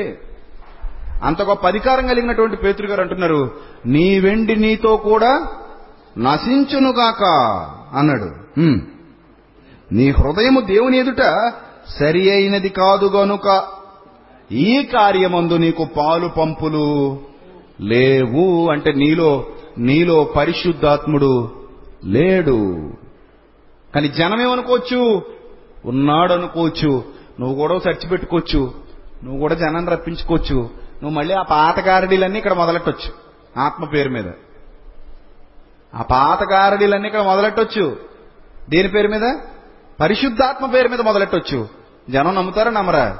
అప్పుడు నమ్మునోళ్ళు ఇప్పుడు నమ్ముతారు. ఎందుకు నమ్మరు? దేవుని మహాశక్తి ఇతడే అన్నారు కదా, ఇప్పుడు అంటారు. ఈరోజు అలాంటి గారడీ సీమోన్లు కోకొల్లలు ప్రియులరా, కోకొల్లలు. అందుకే జనాన్ని కింద పడగొడతారు. షట్ట తీసి కుట్టేవాళ్ళు ఒకడు, కర్చీఫులతో కొట్టేవాళ్ళు ఒకళ్ళు, చెయ్యేసి తోసేసేవాళ్ళు ఇంకొకళ్ళు, ఉమ్మూసేసేవాళ్ళు మరొకళ్ళు. నిజమండి, మనొక సేవకుడు అయితే నుదుటి మీద తూగా ఉమ్మేస్తున్నాడు. దరిద్రం అదట. ఉఫ్ అని ఓదడం అట. మరొకడేమో టచ్ టచ్ అంటాడు. ఈ టచ్ ఏంటో నాకు ఇప్పటికీ అర్థం కాదు. ఈ టచ్లు ఏమంటే ఇలాంటి ఘోరాలు. గారడీ సీమోని శిష్యులు వీళ్ళందరూ. ప్రారంభంలో అక్కడ ఒకడే కనబడుతున్నాడు, కానీ ఈరోజు ఇలాంటి వాళ్ళు ఎంతమంది ఉన్నారు? చాలా మంది ఉన్నారండి. ఆత్మ పేరుతో జరుగుతున్నటువంటి మోసాలు ప్రియులారు. ఇవన్నీ కూడా ఆత్మ పేరుతో జరుగుతున్నటువంటి మోసాలు, గారడీ సీమోన్లు. ఈ గారడీలన్నీ ఎందుకు చేస్తారయ్యా మీరు? మనుషులు పడగొడతారు, మనుషుల్ని గొడవ చేస్తారు, హడావిడి చేస్తారు, తోసేస్తారు, తన్నేస్తారు. కర్చీఫ్లో దేవుడు ఉన్నాడు అంటారు. మన ఒక ఆయన మొత్తానికి కొబ్బరి నుండి తెచ్చి వేసి రక్తం అంటున్నాడు. తప్ప కాదండి అది. కొబ్బరి నుండి డబ్బా 300 అటండి. బైబిల్లో వేసి రక్తం గురించి ఏమని రాయబడిందో తెలుసండి? వెలకట్టలేని అమూల్యమైన రక్తము చేత అన్నాడు. అమూల్యమైనది అంటే అర్థం తెలుసా? తెలుగు పదానికి అర్థం. అమూల్యమైనది అంటే మూల్యము చెల్లించడానికి వీలు లేనిది, అంటే వెలను కట్టడానికి ఆస్కారం లేనిది. ఇప్పుడు క్రీస్తు రక్తానికి రేటు కట్టమని దేవుడు నిన్ను అడిగితే అది నీ వల్ల సాధ్యం కాదు. ఈ ప్రపంచంలో ఉన్న ఆర్థికవేత్తలందరూ వచ్చినా క్రీస్తు రక్తానికి రేటు నియమించడం సాధ్యం కాదు. ఎందుకంటే అది వెలకట్టలేని రక్తం. అది ఇప్పుడు ఆ కొబ్బరి నుండి డబ్బా 300 కరెక్ట్గా దానికి వెలగట్టమంటే 10 రూపాయలే. ఆ డబ్బా కరెక్ట్గా వెలగట్టమంటే దాని రేట్ ఎంత ఉంటుంది? మనం కిరాణా కొట్టు దగ్గర కొనుక్కుంటే 10 రూపాయలే ఉంటుంది. కానీ మనోడు పెట్టిన రేట్ అంతా 290 రూపాయలు ఎక్స్ట్రా. 300 పెట్టాడు. సరే, పెడితే పెట్టాడు. ఈ 300 రేట్ని మళ్ళీ ఏమంటున్నాడు? దేంతో కంపేర్ చేస్తున్నాడు? ఇందులో ఉన్న దేశ రక్తం అంటున్నాడు. ఇందులో ఉన్న దేశ రక్తం. ఇదెంత ఘోరం, ఇదెంత ఘోరం అండి. కొబ్బరి నూనె ఏసు రక్తం ఒకట. అసలు మామూలుగా నీ రక్తం కొబ్బరి నూనె ఒకటి కాదు. సరే, నీకు యాక్సిడెంట్ అయినప్పుడు కొబ్బరి నూనె ఎక్కితే సచ్చి ఊరుకుంటావు. 1 లీటర్ కొబ్బరి నూనె అండి అన్నాడు అనుకో డాక్టర్. ఎందుకండి డాక్టర్ గారు అంటే, నీలో ఎక్కించడానికి. అంటే నాలో ఎందుకండి? రక్తం పోయింది కదా, ఎక్కించుకో, చచ్చిపోతానండి. నరవలోనికి ఒక డ్రాప్ నూనె ఎక్కితేనే చచ్చి ఊరుకుంటావు. నూనె నరవలో పని చేయదు. మరి దేశ రక్తం ఎలా అవుతుంది? నీ రక్తమే కాదు అది. నీ రక్తానికే నూనె సెట్ అవ్వట్లేదు. మరి దేశ రక్తం అని చెప్పి అమ్మడం ఎంతవరకు న్యాయం? చూసారా? అంటే వీళ్ళందరూ ఎవరి సంతానం చెప్పండి? సీమోని సంతానమే కదా. గారడీ సీమోని సంతానం. వాడేది చేశాడు. ఆ తర్వాత వాడి గారడీ విద్యలు వదిలేసి ఉంటాడు అనుకుంటున్నారా? వదలడు. సంఘంలో ప్రారంభించేశాడు. దేవుని పేరు మీద ప్రారంభించేశాడు. తోసేయటం, ఆత్మశక్తి అనడం, సూటు తీసుకొట్టేయడం. ఒక్కొక్కటి చూడండి, సూట్ వేసుకుంటాడు. అక్కడ వరకు బాగానే ఉంటాడు. అక్కడికి వచ్చాక ఇప్పేస్తాడు మహారాజులాగా. ఇప్పేసి తీసేసి సూటుతో కొట్టేస్తుంటాడు. పడకపోతే బాగోదని మనోళ్ళు పడిపోతుంటారు. ఏమండి, మొన్న ఒక ఆవిడ, నేను వాక్యం చెప్పిన తర్వాత ఒక ఆవిడ విందండి, ఎక్కడో దూర ప్రాంతాల్లో, ఇతర దేశాల్లో ఉంది. వాక్యం యూట్యూబ్లో లైవ్లో వింది. విని కన్నీటితో నాకు మెసేజ్ పెట్టింది వాట్సాప్లో. ఏమనంటే, తమ్ముడు, ఒకప్పుడు నేను ఇండియాలో ఉన్నప్పుడు చర్చిలో ఉండేదాన్ని. ఆత్మ వచ్చేస్తుంది అనేవారు. నేను కూడా గొప్ప కోసం కేకలేస్తూ, ఎగిరేస్తూ, హడావిడి చేసేసి, చర్చ అంతా మోకాళ్ళ మీద తిరిగేసి, నాకు వచ్చిరని భాషలేవో బాబా బాబా బాబా అని మాట్లాడేసేదాన్ని. నీ వాక్యం విన్న తర్వాత నేను ఎంత పాపం చేశానో నాకు అర్థమైంది. నేను చాలా తప్పు చేశాను తమ్ముడు. నేను చాలా దుర్మార్గురాలని, నేను పాపాత్మురాలని నేను ఏడుస్తూ చెబుతుంది. ఏడుస్తూ, ఆ మాటల్లోనే ఏడుపు వచ్చేస్తుంది. పశ్చాత్తాపడిపోతుంది. వాళ్ళెవరూ నాకు చెప్పలేదు తమ్ముడు. నేను ఇలా చేస్తుంటే మా అయ్యగారు నన్ను ఇంకా ఎంకరేజ్ చేసేవాడు. ఇంకా చేయి అనేవాడు. ఇలాగే చేశాను తమ్ముడు, నేను పాపం చేశాను. నేను ఏడుస్తూ మెసేజ్ పెట్టి, నన్ను దేవుడు క్షమిస్తాడంటావా? నేను చేసిన ఈ పాపానికి ప్రాయశ్చిత్తం లభిస్తుందంటావా? నేను చాలా మోసగత్తిని. నేను ఎంత అన్యాయం చేశాను. ఇప్పుడు వాళ్ళందరికీ ఎలుగెత్తి చెప్పాలనిపిస్తుంది ఈ వాక్యాన్ని వినిపించి. నేను మీ ఎదుట చేసినంత మోసం, అబద్ధం, నన్ను బట్టి మీరు ఎవరు చెడిపోకండి, మీరు మారండి అని చెప్పాలి అనిపిస్తుంది అని ఏడుస్తున్నప్పుడు నాకు చాలా బాధేసింది. ఒక పక్క సంతోషం కూడా అనిపించింది. ఎందుకంటే ఆమెలో మొదలైన మార్పును బట్టి, ఈ వాక్యం వల్ల, వాక్యం వినడం వల్ల ఆమె హృదయంలో సంభవించిన మార్పును బట్టి చాలా సంతోషం అనిపించింది. బట్ అలాంటి వాళ్ళు ఇంకా ఎందరో ఉన్నారని మనసుకు చాలా బాధ అనిపించింది. ప్రియులారా, ఒకసారి ఆలోచన చేయండి. ఇలాంటి వాళ్ళందరూ ఆత్మ ఉందని చెప్పి కేకలేసి ఎగిరేసి గొంతులేసి అడావుడి చేసేసి ఇదే పరిశుద్ధాత్ముడని దురాత్మను పరిశుద్ధాత్మగా చూపిస్తున్నారు. ఎంత పాపం చూడండి. చీకటిని చూపించి ఇదే వెలుగంటే ఎవరైనా నమ్ముతారా? చీకటిని చూపించి ఇదే వెలుగంటే నమ్ముతారా? బురద గిన్నెలో ఎత్తుకుని వచ్చి ఇదే జున్ను అంటే తింటారా? ఎంత దారుణం అండి. అలాంటి పరిస్థితులు ఈరోజు సమాజంలో కనబడుతున్నాయి. ఒక దురాత్మను చూపించి ఇదే పరిశుద్ధాత్ముడు అని చెప్పే పరిస్థితికి తీసుకొచ్చారు. గారడీ సీమోను ఆ తర్వాత ఇవే చేశాడు. వాడు మారలేదు. ఎలా మారలేదో చూడండి, ఏమంటాడో చూడండి. కాబట్టి నీ చెడుతనము మానుకొని మారు మనసు పొంది, 22వ వచనం. కాబట్టి నీ చెడుతనము మానుకొని మారు మనసు పొంది ప్రభువును వేడుకో. మా వల్ల ఏం కాదు, చేయి దాటిపోయావు నువ్వు, మా వల్ల ఏం కాదు. ఇంకా నువ్వు డైరెక్ట్గా ఎవరిని వేడుకోవాలి? ప్రభువును వేడుకో. ఒకవేళ నీ హృదయాలోచన క్షమింపబడవచ్చు ఏమో, అది కూడా కన్ఫర్మ్ కాదు. నువ్వు మారితే, నీ పాపిష్టి బ్రతుకు మారితే దేవుడు నీ హృదయాలోచనని క్షమిస్తాడేమో. వెళ్ళి ఆయన దగ్గరికి వెళ్ళి ఆయన పాదాల మీద పడి బ్రతిమలాడు. ఇలాంటి దౌర్భాగ్యకరమైన బుద్ధి నాలోనికి వచ్చింది తండ్రి, నన్ను క్షమించమని ప్రాధేయపడు అని వేడుకో. ఒకవేళ నీ హృదయాలోచన క్షమింపబడవచ్చు. నువ్వు ఘోరమైన దుష్టత్వములోను అన్నాడు చూడండి, ఘోరమైన దుష్టత్వములోను దుర్నీతి బంధకములలోనూ ఉన్నట్టు నాకు కనబడుచున్నది. అంటే నీలో పరిశుద్ధాత్ముడు లేడు, ఘోరమైన దురాత్మ నీలో ఉంది. ఘోరమైన దురాత్మ నీలో ఉంది అంటే ఆత్మ కలిగిన వాడికి ఆత్మ లేని వాడికి ఎంత వ్యత్యాసం ఉందో మీరు ఆలోచన చేయాలి ప్రియులారా. ఘోరమైన దుష్టత్వము నీలో ఉన్నదని నాకు అర్థమవుతుంది. అందుకు సీమోను, మీరు చెప్పిన వాటిలో ఏది నా మీదికి రాకుండా మీరే వేడుకోండి అయ్యా నా కోసం ప్రభువునా. ఎంత కొవ్వుబట్టున్నాడండి, ఎంత కొవ్వుబట్టున్నాడు. చిన్నప్పుడు పెద్దలు సామెత చెప్పేవారు, నెత్తి మీద నీ తలకాయ మీద కాకి రెట్టుందరా అంటే ఆ అవతలవాడు అన్నాడట, నువ్వే దుడిచే అన్నాడట. నీ తల మీద కాకి రెట్టేసిపోయిందిరా, బాగాలేదు తుడుచుకో, ఇక్కడ వేసేసింది అంటే అవతలవాడు అన్నాడట, నువ్వు దుడిచేయి, నాకంత ఖాళీ లేదు, నువ్వే దుడిచేయి. అసలు తల మీద రెట్టుంటే ఎవరికి ప్రాబ్లం? నీకే ప్రాబ్లం, నువ్వు దుడుచుకోవాలి కానీ వాడింది దుడుస్తాడు. ఇప్పుడు గారడీ సీమోనికి ప్రాబ్లమా, పేతురు గారికి ప్రాబ్లమా, లేకపోతే పిలుపుకి ప్రాబ్లమా? ఎవరికి ప్రాబ్లం అండి? ఈ గారడీ వాడికే ప్రాబ్లం. కానీ వీడు ఏమంటున్నాడు చూసారా, ఎంత పొగరు చూసారండి, ఎంత పొగరు. అంటే దురాత్మ ఉన్నవాడు ఇలాగే ఉంటాడండి, లోబడ్డు, తగ్గించుకోడు, భయభక్తులు ఉండవు, దేవుని మీద ప్రేమ ఉండదు, యథార్థమైన జీవితం ఉండదు. నేను తగ్గించుకుంటే దేవుడు నన్ను హెచ్చిస్తాడని ఇంగిత జ్ఞానం కూడా ఉండదు. ఎప్పుడు అధికారం కోసం, గొప్పతనం కోసం, డబ్బు పిచ్చి పట్టి, మోసపూరితమైన ఆలోచనలతో, చెడిపోయిన కళ్ళతో, చెడిపోయిన స్వభావంతో బ్రతుకుతూ ఉంటాడు. పైపెచ్చి ఏమని చెప్తాడు? నాలో ఎవరున్నారంటాడు? పరిశుద్ధాత్ముడే ఉన్నాడు అంటాడు. నమ్మకూడదు ప్రియులారా. భాష చూస్తే అన్ని బూతులు వస్తుంటాయి, కృతజ్ఞత వచనమే రాదు. పచ్చి బూతులు మాట్లాడేవాళ్ళు కూడా ఎవరున్నారట వాళ్ళలో? పరిశుద్ధాత్ముడు ఉన్నాడు. చిన్నప్పుడు నేను సంఘానికి వెళ్ళేవాడిని. నా పక్కన ఉండేవాడు ఒకడు ఉండేవాడు, సరిగ్గా డప్పు మోగే సమయానికి పూనకం వచ్చేసింది వీడికి. అసలు నన్ను కూడా కొట్టేశాడు ఒకసారి. నేను నిజంగా పరిశుద్ధాత్మ అనుకుని భరించాను, లేదంటే నేను వాడు గొడుగును పక్కకు తప్పుకునేవాడిని. ఆడు ఎగురుతుంటే ఆ గోల భరిస్తూ సరే పక్కకు జరిగిన తర్వాత అరిసేవాడు, ఎగిరేవాడు, గెంతేవాడు, ఓహో అని వాడు చెలిజోరు వచ్చినోళ్ళగా. కాసేపటికి అలా కూల్ అయిపోయేవాడు. బానే ఉందండి. సాయంత్రం సంతలో కనబడేవాడు, మార్కెట్కి వచ్చేవాడు, నోట్లో పొగొట్టం, నోట్లో మాలు పొగొట్టం ఉండేది. శుక్రవారం ఆదివారం ఆత్మ వచ్చేసేది.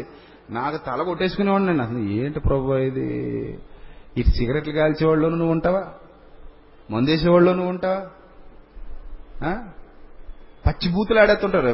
అదే ప్లేస్లో కొంతమంది లేడీస్ కూడా ఉండేవారు. అందులో ఒక ఆవిడ పేరు లూదియా. అబ్బో ఏం పేరు, లూదియా. ఆ తల్లిని అమ్మ అనేవారు మళ్ళీ అందరూ, లూదియమ్మ అనేవారు. ఆవిడండి ఇంటికి వెళ్ళండి భర్తను ఆడుకునేది, కడుపుకు అన్నం తింటున్నావా, గడ్డి తింటున్నావా, దరిద్రుడే, ఎక్కడికి వెళ్ళావురా నువ్వు, ఏం చెప్పానురా నీకు, ఏట్రా నువ్వు చేస్తున్నావు రా అనేదండి. మొగుడిని పట్టుకుని భయంకరం, ఒడిగిపోయేవాడు పాపం. మీకు ఒక షాకింగ్ న్యూస్ చెప్పమంటారా, తర్వాత ఇంకా బాధ భరించలేక ఒకటే జంపు, ఇప్పటికీ కనబడలే. ఏ కాశీకి పోయాడో గైకి పోయాడో తెలియదు, కానీ ఆవిడ మాత్రం ఇంకా సంఘంలో బలంగా వాడబడుతుంది. ఆయన లేడండి, ఇప్పటికే లేడు, జంపు, ఎక్కడ పోయాడో తెలీదు. కొడుకు పెళ్ళయింది, రాలే. పిల్లడు పుట్టాడు కొడుక్కి, రాలే. ఇక నాకు తెలిసి ఇంక రాడు. ఇంచుమించో 10, 15, 12 ఏళ్ళు అవుతు పోయి ఇంక రాడండి. ఎందుకంటే అమ్మగారి సాక్ష్యం చూసి, అమ్మగారి యథార్థవంతమైన జీవితం చూసి, ఈ ఆత్మశక్తి చూసి తట్టుకోలేకపోయాడు పాపం. ఇంట్లో శక్తి ఎక్కువైపోయింది, ఇంట్లో ఆత్మశక్తి ఎక్కువైపోయి తట్టుకోలేక జంపు. అంటే ఏమనుకున్నాడంటే బయట అడుక్కు తిని బతికినా పర్లేదు, కానీ దరిద్ర కొట్టి దాని దగ్గర ఉండకూడదు అనుకున్నాడు అనమాట. బయట అడుక్కు తిన్నా పర్లేదు, ఎక్కడైనా ప్లాట్ఫామ్ మీద పడుకున్నా పర్లేదు, రైల్వే స్టేషన్లో పడుకున్నా పర్లేదు, కానీ ఈ దుర్మార్గురాలతో ఇంట్లో ఉండడం కంటే బయటికి వెళ్ళి అడుక్కు తినడం బెటర్ అనుకుని పోయాడు. ఇల్లులో కూడా ఎవరున్నారట, ఈ ఊళ్ళో ఎవరున్నారు? నాకు ఈ సందేహాలతో జీవితం చాలా రోజులు గడిచిపోయిందండి. ఇది ఈలోనూ పరిశుద్ధాత్మ ఉండి, ఇలాంటి దుర్మార్గులోనూ పరిశుద్ధాత్మ ఉండి, నాలో లేకపోవడం ఏంటి ప్రభువా? నిజంగా మీరు చెప్తే నమ్మరండి, పొద్దున్నుంచి సాయంత్రం వరకు కడుపు మార్చుకుని ప్రార్థన చేసేవాడిని అండి చర్చికి వెళ్ళి. తండ్రి నా మీద కూడా దిగు, నా మీద కూడా దిగు, ఆ అగ్గి ఏదో వస్తుందట, నా మీద కూడా పడిపో, నేను కూడా ఎగరాలనుంది, నాకు గెంతాలనుంది, నేను గెంతలేకపోతున్నాను, ఎగరలేకపోతున్నాను, ఈడి బాగానే గెంతున్నాడు, నా ఈడేదో మాట్లాడేస్తున్నాడు, అదేమో నాకు రావట్లేదు. నిజంగా నా బాధ దేవుడికి తెలుసు, నాకు తెలుసండి. చాలా ఏడ్చానండి, చాలా. అంటే మళ్ళీ ఏమనేవారంటే, ఆత్మలేనోడు దేవునివాడు కాదు, నీ మీదకి అలా రాకపోతే నువ్వు పరలోకం వెళ్ళవంటే మళ్ళీ అదో భయం. అమ్మో, ఇప్పుడు కానీ చచ్చిపోతే నేను పరలోకానికి వెళ్ళలేమో, నాకు ఆత్మ సహాయం లేదు, ఆత్మ నడిపింపు లేదు, ఆత్మశక్తి లేదు. ఏమో ఈడు చూస్తే ఏమో గోలెట్టేస్తున్నాడు, ఎగిరేస్తున్నాడు, ఇలాగ అయిపోయిన తర్వాత సిగరెట్లు కూడా కాలుతున్నాడు, మందు అవి తోలుతున్నాడు, వీళ్ళలోనూ పరిశుద్ధాత్మ ఉన్నాడు, ఆవిడేమో మొగుడిని రప్పాడేస్తుంది పట్టుకొని, ఆడేమో ఎప్పుడు పారిపోదామని ఉన్నాడు, దడదలు ఆడేస్తున్నాడు పిల్లడు, ఎప్పుడు చల్జారు వచ్చినోళ్ళగా బూతులు మాట్లాడద్ది, తిడద్ది, సంతలోకి వెళ్తే వాళ్ళతో గొడవ పెట్టేసుకుంటుంది, నీళ్ల బిందెల దగ్గర నీళ్లతో గొడవ పెట్టేసుకుంటుంది, నోరు తిరిగితే అమ్మ నా బూతులు, ఇక్కడికి వస్తేనేమో భాషలు. నాకు అనిపించింది ఆ బూతులనే తిరగేసి మాట్లాడితే భాషలు వచ్చేస్తారేమో అని. నిజమే మరి, అవి కూడా అలాగే వెరైటీగా ఉండేవి ఏమండి. ఇలాంటి వాళ్ళందరికీ ఆత్మ నడిపింప, మరి నాకు లేదేంటి ప్రభు? నేను అసలు నాకు ఆ తర్వాత గ్యాస్ట్రిక్ కూడా వచ్చేసింది, ఈ ఉపవాసాలు ఎక్కువైపోయి. పొద్దునుంచి ఈ ఎండాకాలం అయితే గొంతు ఆరిపోయి మధ్యాహ్నం 3 అయ్యేసరికి జ్యూసులు తాగేద్దామా, డ్రింకులు తాగేద్దామా అని ఉండేది. తట్టుకోలేక ఇంకా 5 అవ్వాలి, 5 అయ్యే వరకు ఉండేవాళ్ళం. ఉదయం నుంచి 5 అయ్యేంత వరకు అలా కూర్చుని ఓపిక పట్టలేక 5 ఎప్పుడు అవుద్దా అని గడియారం వైపు చూసి 5 అవ్వగానే ఫ్రిడ్జ్ దగ్గరికి వెళ్ళి బాటిల్ తీసి ఇంకొకటే తాగడం, మొత్తం బాటిల్ ఖాళీ అయిపోయేది. ఎప్పుడూ ఆత్మ రాలేదు, కానీ నాకు తెలియదండి మారు మనస్సు పొంది బాప్తిస్మ పొందితే తప్ప పరిశుద్ధాత్ముడు మనలోనికి రాడు అని, అది కనిపించేది కాదని. అప్పటికి నాకు బైబిల్ జ్ఞానం తెలీదు, చెప్పేవాళ్ళు లేరు, నేను సరిగా ఇప్పుడు చదవలేదు. కానీ ప్రియులారా, మీరు ఆలోచన చేయండి, ఆత్మ కలిగిన వారు ఎలా ఉంటారో ఒకసారి చూడండి. తిమోతికి రాసిన అపోస్తలుడైన పౌలు తిమోతికి రాసినటువంటి 2వ పత్రిక, అపోస్తలుడైన పౌలు తిమోతికి రాసిన 2వ పత్రిక 1వ అధ్యాయము 12వ వచనం నుంచి చూడండి. ఆ హేతువు చేత ఈ శ్రమలను అనుభవించుచున్నాను గాని నేను నమ్మిన వాని ఎరుగుదును కనుక సిగ్గుపడను. నేను ఆయనకు అప్పగించిన దాన్ని రాబోచున్న దినం వరకు ఆయన కాపాడగలడని రూఢిగా నమ్ముకొనిచున్నాను. క్రీస్తు యేసునందు ఉంచవలసిన విశ్వాస ప్రేమలు కలిగిన వాడవై, అండర్లైన్ చేసుకోండి.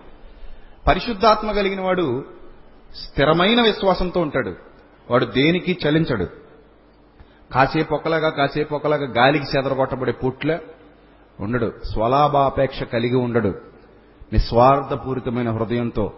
మంచినీళ్ళు చూసారా, ఆడు దొంగోడైనా, దురాత్ముడైనా, చెడ్డోడైనా, పనికిమాలినోడైనా స్పందన ఒకేలా ఉంటుంది, తాగితే చల్లగా దాహం తీరుస్తుంది. ఆత్మ కలిగిన వాడు కూడా అంతే, చలనం లేనివాడు, స్థిరబుద్ధి కలిగినవాడు, ఖచ్చితత్వం కలిగినవాడు, ఎక్కడ ఎలా ఉండాలో తెలిసినవాడు, ఎవరితో ఎలా ఉండాలో తెలిసినవాడు, ఎవరిని ఎలా ట్రీట్ చేయాలో ఎరిగినవాడు, ఎవరితో ఎలా మసులుకోవాలో తెలిసినవాడు, ఆత్మ కలిగిన వారితో ఎలా ఉండాలో, ఆత్మ లేని వారితో ఎలా ఉండాలో తెలిసినవాడు, స్థిరబుద్ధి కలిగినవాడు, స్థిర విశ్వాసం కలిగినవాడు. చూడండి ఏమంటున్నాడు, క్రీస్తు యేసునందు ఉంచవలసిన విశ్వాసము అది చాలా ఇంపార్టెంట్. విశ్వాసము లేకుండా దేవునికి ఇష్టడేమిట అసాధ్యము. విశ్వాస ప్రేమ ఇది ఇంకా ఇంపార్టెంట్.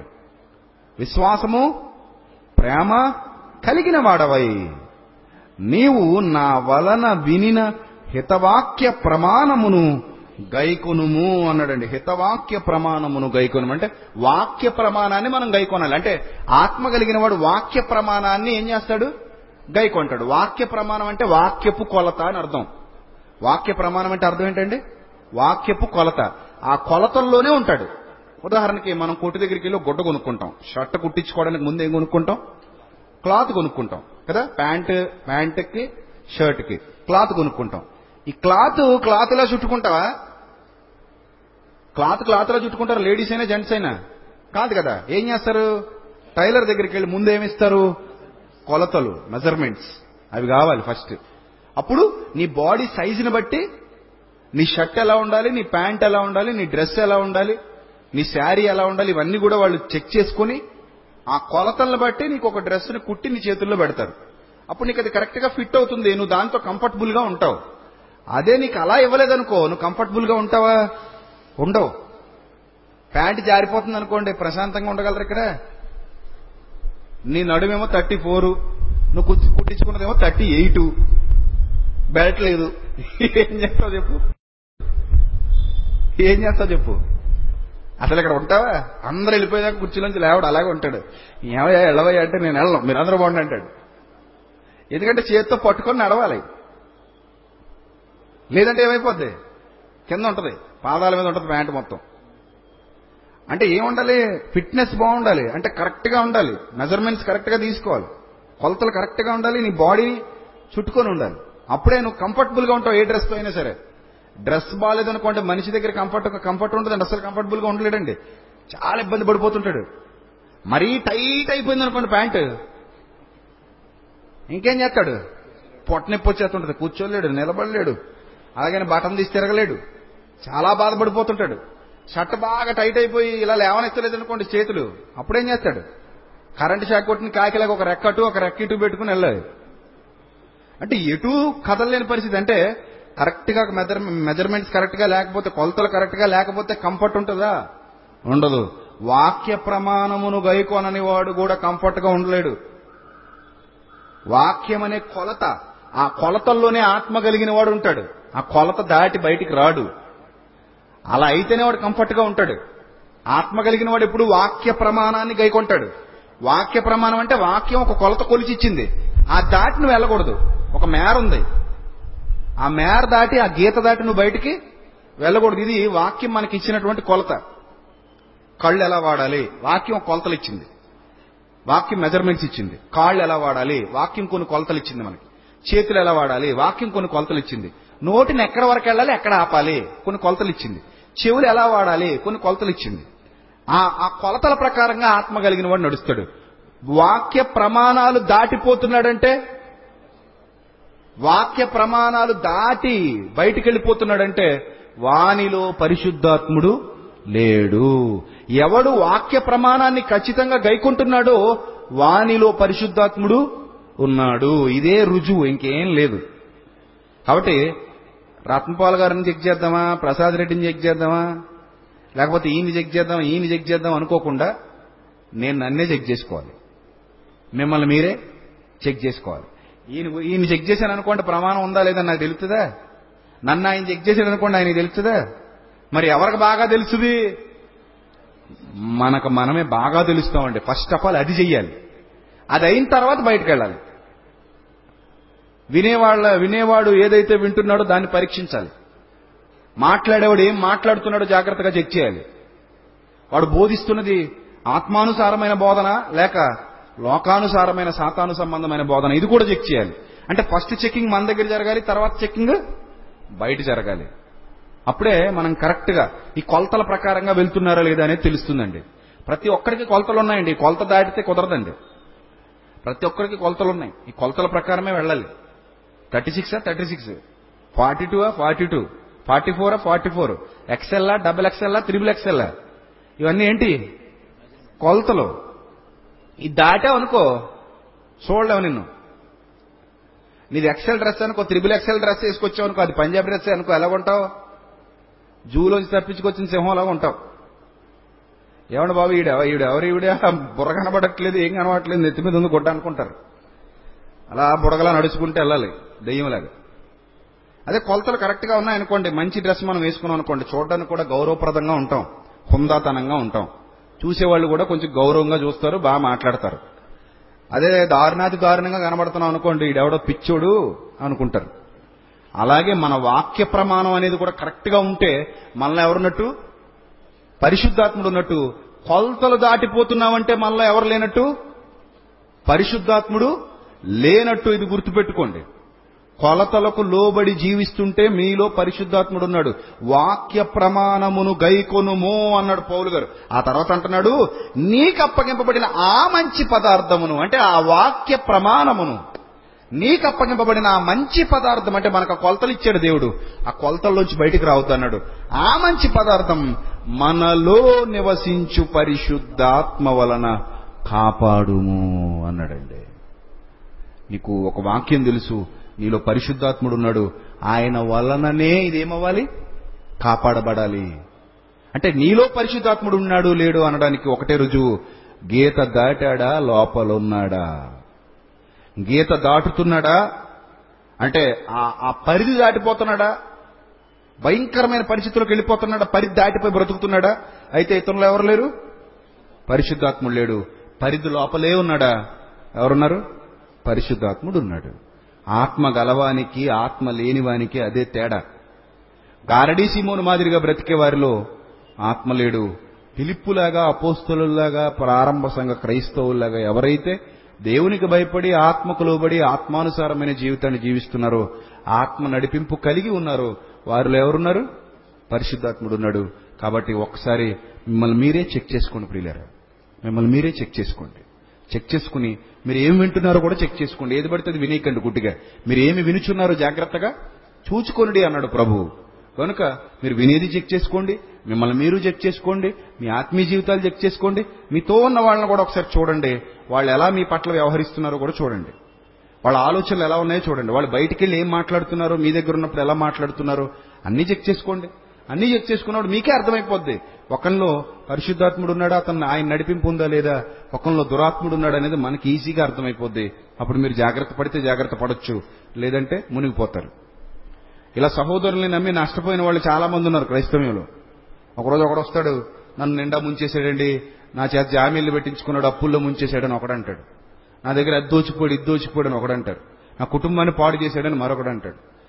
ఇలా రకరకాల మాటలు మనం బయట సమాజంలో వింటూ ఉంటాం. అందుకే అందరినీ నమ్మి మోసపోకుండా ముందే మనం జాగ్రత్త కలిగి ఆత్మ సహాయం ఎవరికిందో వారితో సహవాసం కలిగి ఉండడం వలన మనం మరింత వృద్ధి పొందుతాం, మరింత బలపడతాం, మన ఆత్మీయ జీవితాలు బాగుంటాయి.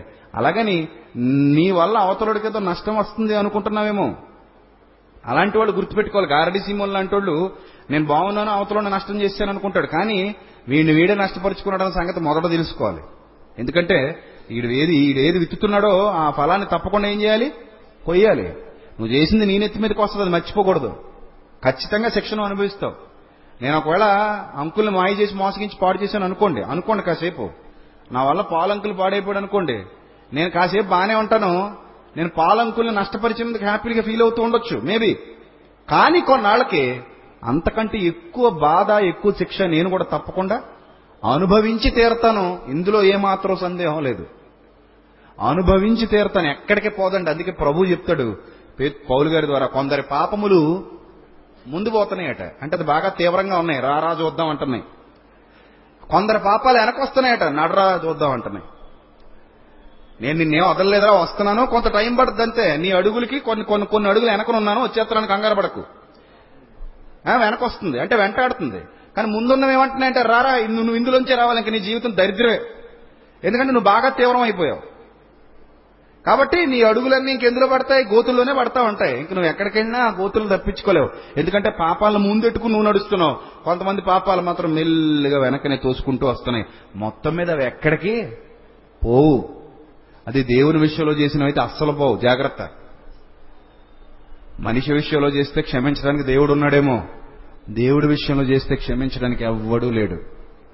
కాబట్టి గారడీ సీమోన్ లాంటి వాళ్ళు అతని ఫాలోవర్స్ జాగ్రత్త పడాలి. ఆత్మ కలిగిన వారుగా ఉంటారు, ఆత్మ లేని వారిగా ఉంటారు. వాక్య ప్రమాణాన్ని గైకొని కొలతలను అనుసరించి బ్రతుకుతారు, వాక్య ప్రమాణాన్ని వెడనాడి కొలత లేకుండా బ్రతుకుతారు. నిర్ణయం మీకే విడిచిపెడుతున్నాను, మీ జీవితాన్ని మీరే ఈ క్షణంలోనే చెక్ చేసుకోండి. ఆత్మ లేకపోతే, ఆత్మ లేదని మీకు అర్థమైపోతే ఇప్పుడే మారు మనసు పొంది ఆత్మను కలిగిన వారుగా ఉండడానికి ప్రయాసపడండి.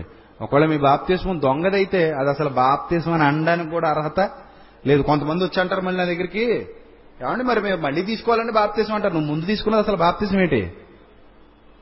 మళ్ళీ అంటారు ఏంటంటే అసలు ఎవడో ఉంటాడు పెళ్లికి తీసుకున్నాడట, నా దగ్గరకు వస్తాడు, ఏమండి నేను రెండోసారి బాప్తిస్మం తీసుకొచ్చాడు అంటారు. రెండోసారి ఏంటి అసలు? మొదటిదాన్ని ఏమంటారు? మొదటిదాన్ని ఏమంటారు? బాప్తిస్మం అంటారా? అసలు అది మొదటిది బాప్తిస్మే కాదు. పెళ్లికెళ్ళి భార్య కోసం భర్త కోసం మునిగి వచ్చి చచ్చావు. ఆ మునగడాన్ని బాప్తిస్మం అంటారు. బాప్తిస్మం అంటే చావడం అని అర్థం. అయ్యా చచ్చావా? చావు ఎన్నిసార్లు రావాలి మానవ జీవితంలో? ఒకసారే. నేను రెండోసారి చావచ్చాయని అన్నావు అనుకో, ఎవడైనా నవ్వుతాడని అవడా చెప్పండి. మొన్న నెలలో ఒకసారి చచ్చిపోయానండి, ఈ నెలలో మళ్ళీ చావనండి అంటే నేను నవ్వుతాడని అవడా? నవ్వుతారు కదండి. మొన్న నెలలో చావడం ఏంటి, మళ్ళీ చావడం ఏంటారా? బుద్ధి ఉందా లేదా? చావు ఒక్కసారే, బాప్తిస్మము ఒక్కటే, విశ్వాసం ఒక్కటే, బాప్తిస్మం ఒక్కటే. ఆ ముందుది సరైన సావు కాకపోతే ఇప్పుడు చావు. బాప్తిస్మం అంటే అర్థం చావడమేనండి. మరి బాప్తిస్మం అంటే అర్థం ఏంటి? నీటిలో సమాధి చేయడం, పాతి పెట్టడం అంటే చావడం. అప్పుడు నువ్వు సరిగ్గా చావలేదనుకో, నీలో ఆత్మ లేడు. ఇప్పుడు సరిగ్గా చావు. అర్థమవుతుందా? ఒకవేళ నీలో చచ్చిన మధ్యలో చేదైన వేరు మొలిచిందేమో, ఆత్మను దుఃఖపెట్టే పరిస్థితిలో ఉన్నావేమో, తీసే. ఇప్పుడే ప్రభు పాదాల దగ్గరికి వెళ్ళి వేడుకో, ప్రభువా నాలో చేదైన వేరు మొలిచింది, గారడీ సీమోన్లో మొలిచినట్టు పైత్యం ఉంది. చేదైన పైత్యం అంటాడు పుట్టినోట్లో. నీలో ఘోరమైన దుష్టత్వానికి ముందు చేదైన పైత్యం అని పుట్టినోట్లో రాసి ఉంటుంది చూడండి. ఆ పైత్యం నాలోనికి వచ్చింది, ప్రభువా నన్ను క్షమించు, ఈ వాక్యం అయిన తర్వాత నేను మారు మనసు పొందానికి ఎప్పుడు ఇలా చేయను, నా హృదయాలోచన బట్టి నీ పాదాల మీద బట్టి ప్రాధేయపడుతుకుంటున్నాను, నన్ను కరుణించి తండ్రి అని వేడుకోండి. ఆయన తప్పక కనికరిస్తాడు. అక్కడి నుంచి కరెక్ట్గా నడవడం నేర్చుకోండి, వాక్య ప్రమాణాన్ని గైకుంటూ. ఇది తప్ప వేరే మార్గం అయితే నాకు తెలిసి ఏమీ లేదు. ఇదే అసలు సిసలైన మార్గం. మీరు ఇందులో వెళ్తారా రక్షింపబడతారు. మేము ఎలా వెళ్ళాం, మాకు నచ్చినట్టు పోతామంటే మీ ప్రాణాలకు మీరే ఉత్తరవాదులు. మీకు నచ్చినట్టు తిరగండి, మీకు నచ్చినట్టు చేసుకోండి, తర్వాత మీ ఇష్టం. దేవుడు జ్ఞానాన్ని వివేకాన్ని మెండుగా మీకు అనుగ్రహించి సక్రమమైన మార్గంలో మనందరినీ నడిపించాలని ప్రభు ప్రేమను బట్టి ప్రభువును వేడుకుంటూ నా మాటలు ముగిస్తున్నాను. తలలు వంచండి, చిన్న ప్రార్థన చేసుకుందాం. క్రీస్తు యేసునందు మమ్మల్ని అతిమిక్కిలిగా ప్రేమించిన మా కన్న తండ్రి, ఇప్పటి వరకు విలువైన మీ మాటలతో మీ జ్ఞాన సంపదను మాకు అనుగ్రహించి మమ్మల్ని ప్రభువా ఏ విధంగా ఉండాలో, ఏ విధంగా మీ వాక్య ప్రమాణాన్ని గైకొనాలో మాకు నేర్పించిన విధానాన్ని బట్టి హృదయపూర్వకంగా కృతజ్ఞతాస్తుతులు చెల్లిస్తున్నాను తండ్రి. దయగలిగిన మా దేవ మీ కృపలో భద్రపరచండి, జ్ఞానంతో వివేకంతో మీ పిల్లల్ని నింపండి. వారు ఏ స్థితిలో ఉన్నారో దాన్ని గమనించి తండ్రి మీ వాక్య ప్రమాణాన్ని గైకొని దాని ప్రకారంగా నడుచుకోగలిగే ధన్యతను ప్రసాదించండి. మీ కృపలో భద్రపరచండి, మీ కృప బాహుళ్యం చొప్పున కరుణించండి, కనికరించండి. మీ సన్నిధి కాంతి మీ పిల్లల మీద ప్రకాశింపజేసి మీ సన్నిధానవర్తులుగా నడిపించమని, రాత్రికి జరగబోతున్నటువంటి సభలో మీ పిల్లలతో మాతో అనేకమైన సంగతులు మాట్లాడమని, మమ్మల్ని మేము తగ్గించుకుని ఎల్లప్పుడూ మిమ్మల్ని హెచ్చించగలిగే ధన్యకరమైన జీవితాలు మాకు ప్రసాదించమని, త్వరలో మా కొరకు రానియున్న ప్రభువును మా ప్రియరక్షకుడైన క్రీస్తు యేసు వారి శ్రేష్టమైన అతి పవిత్రమైన నామములో ఈ ప్రార్థన మనవులు అడిగి వేడుకొనుచున్నాం మా కన్న తండ్రి, ఆమేన్.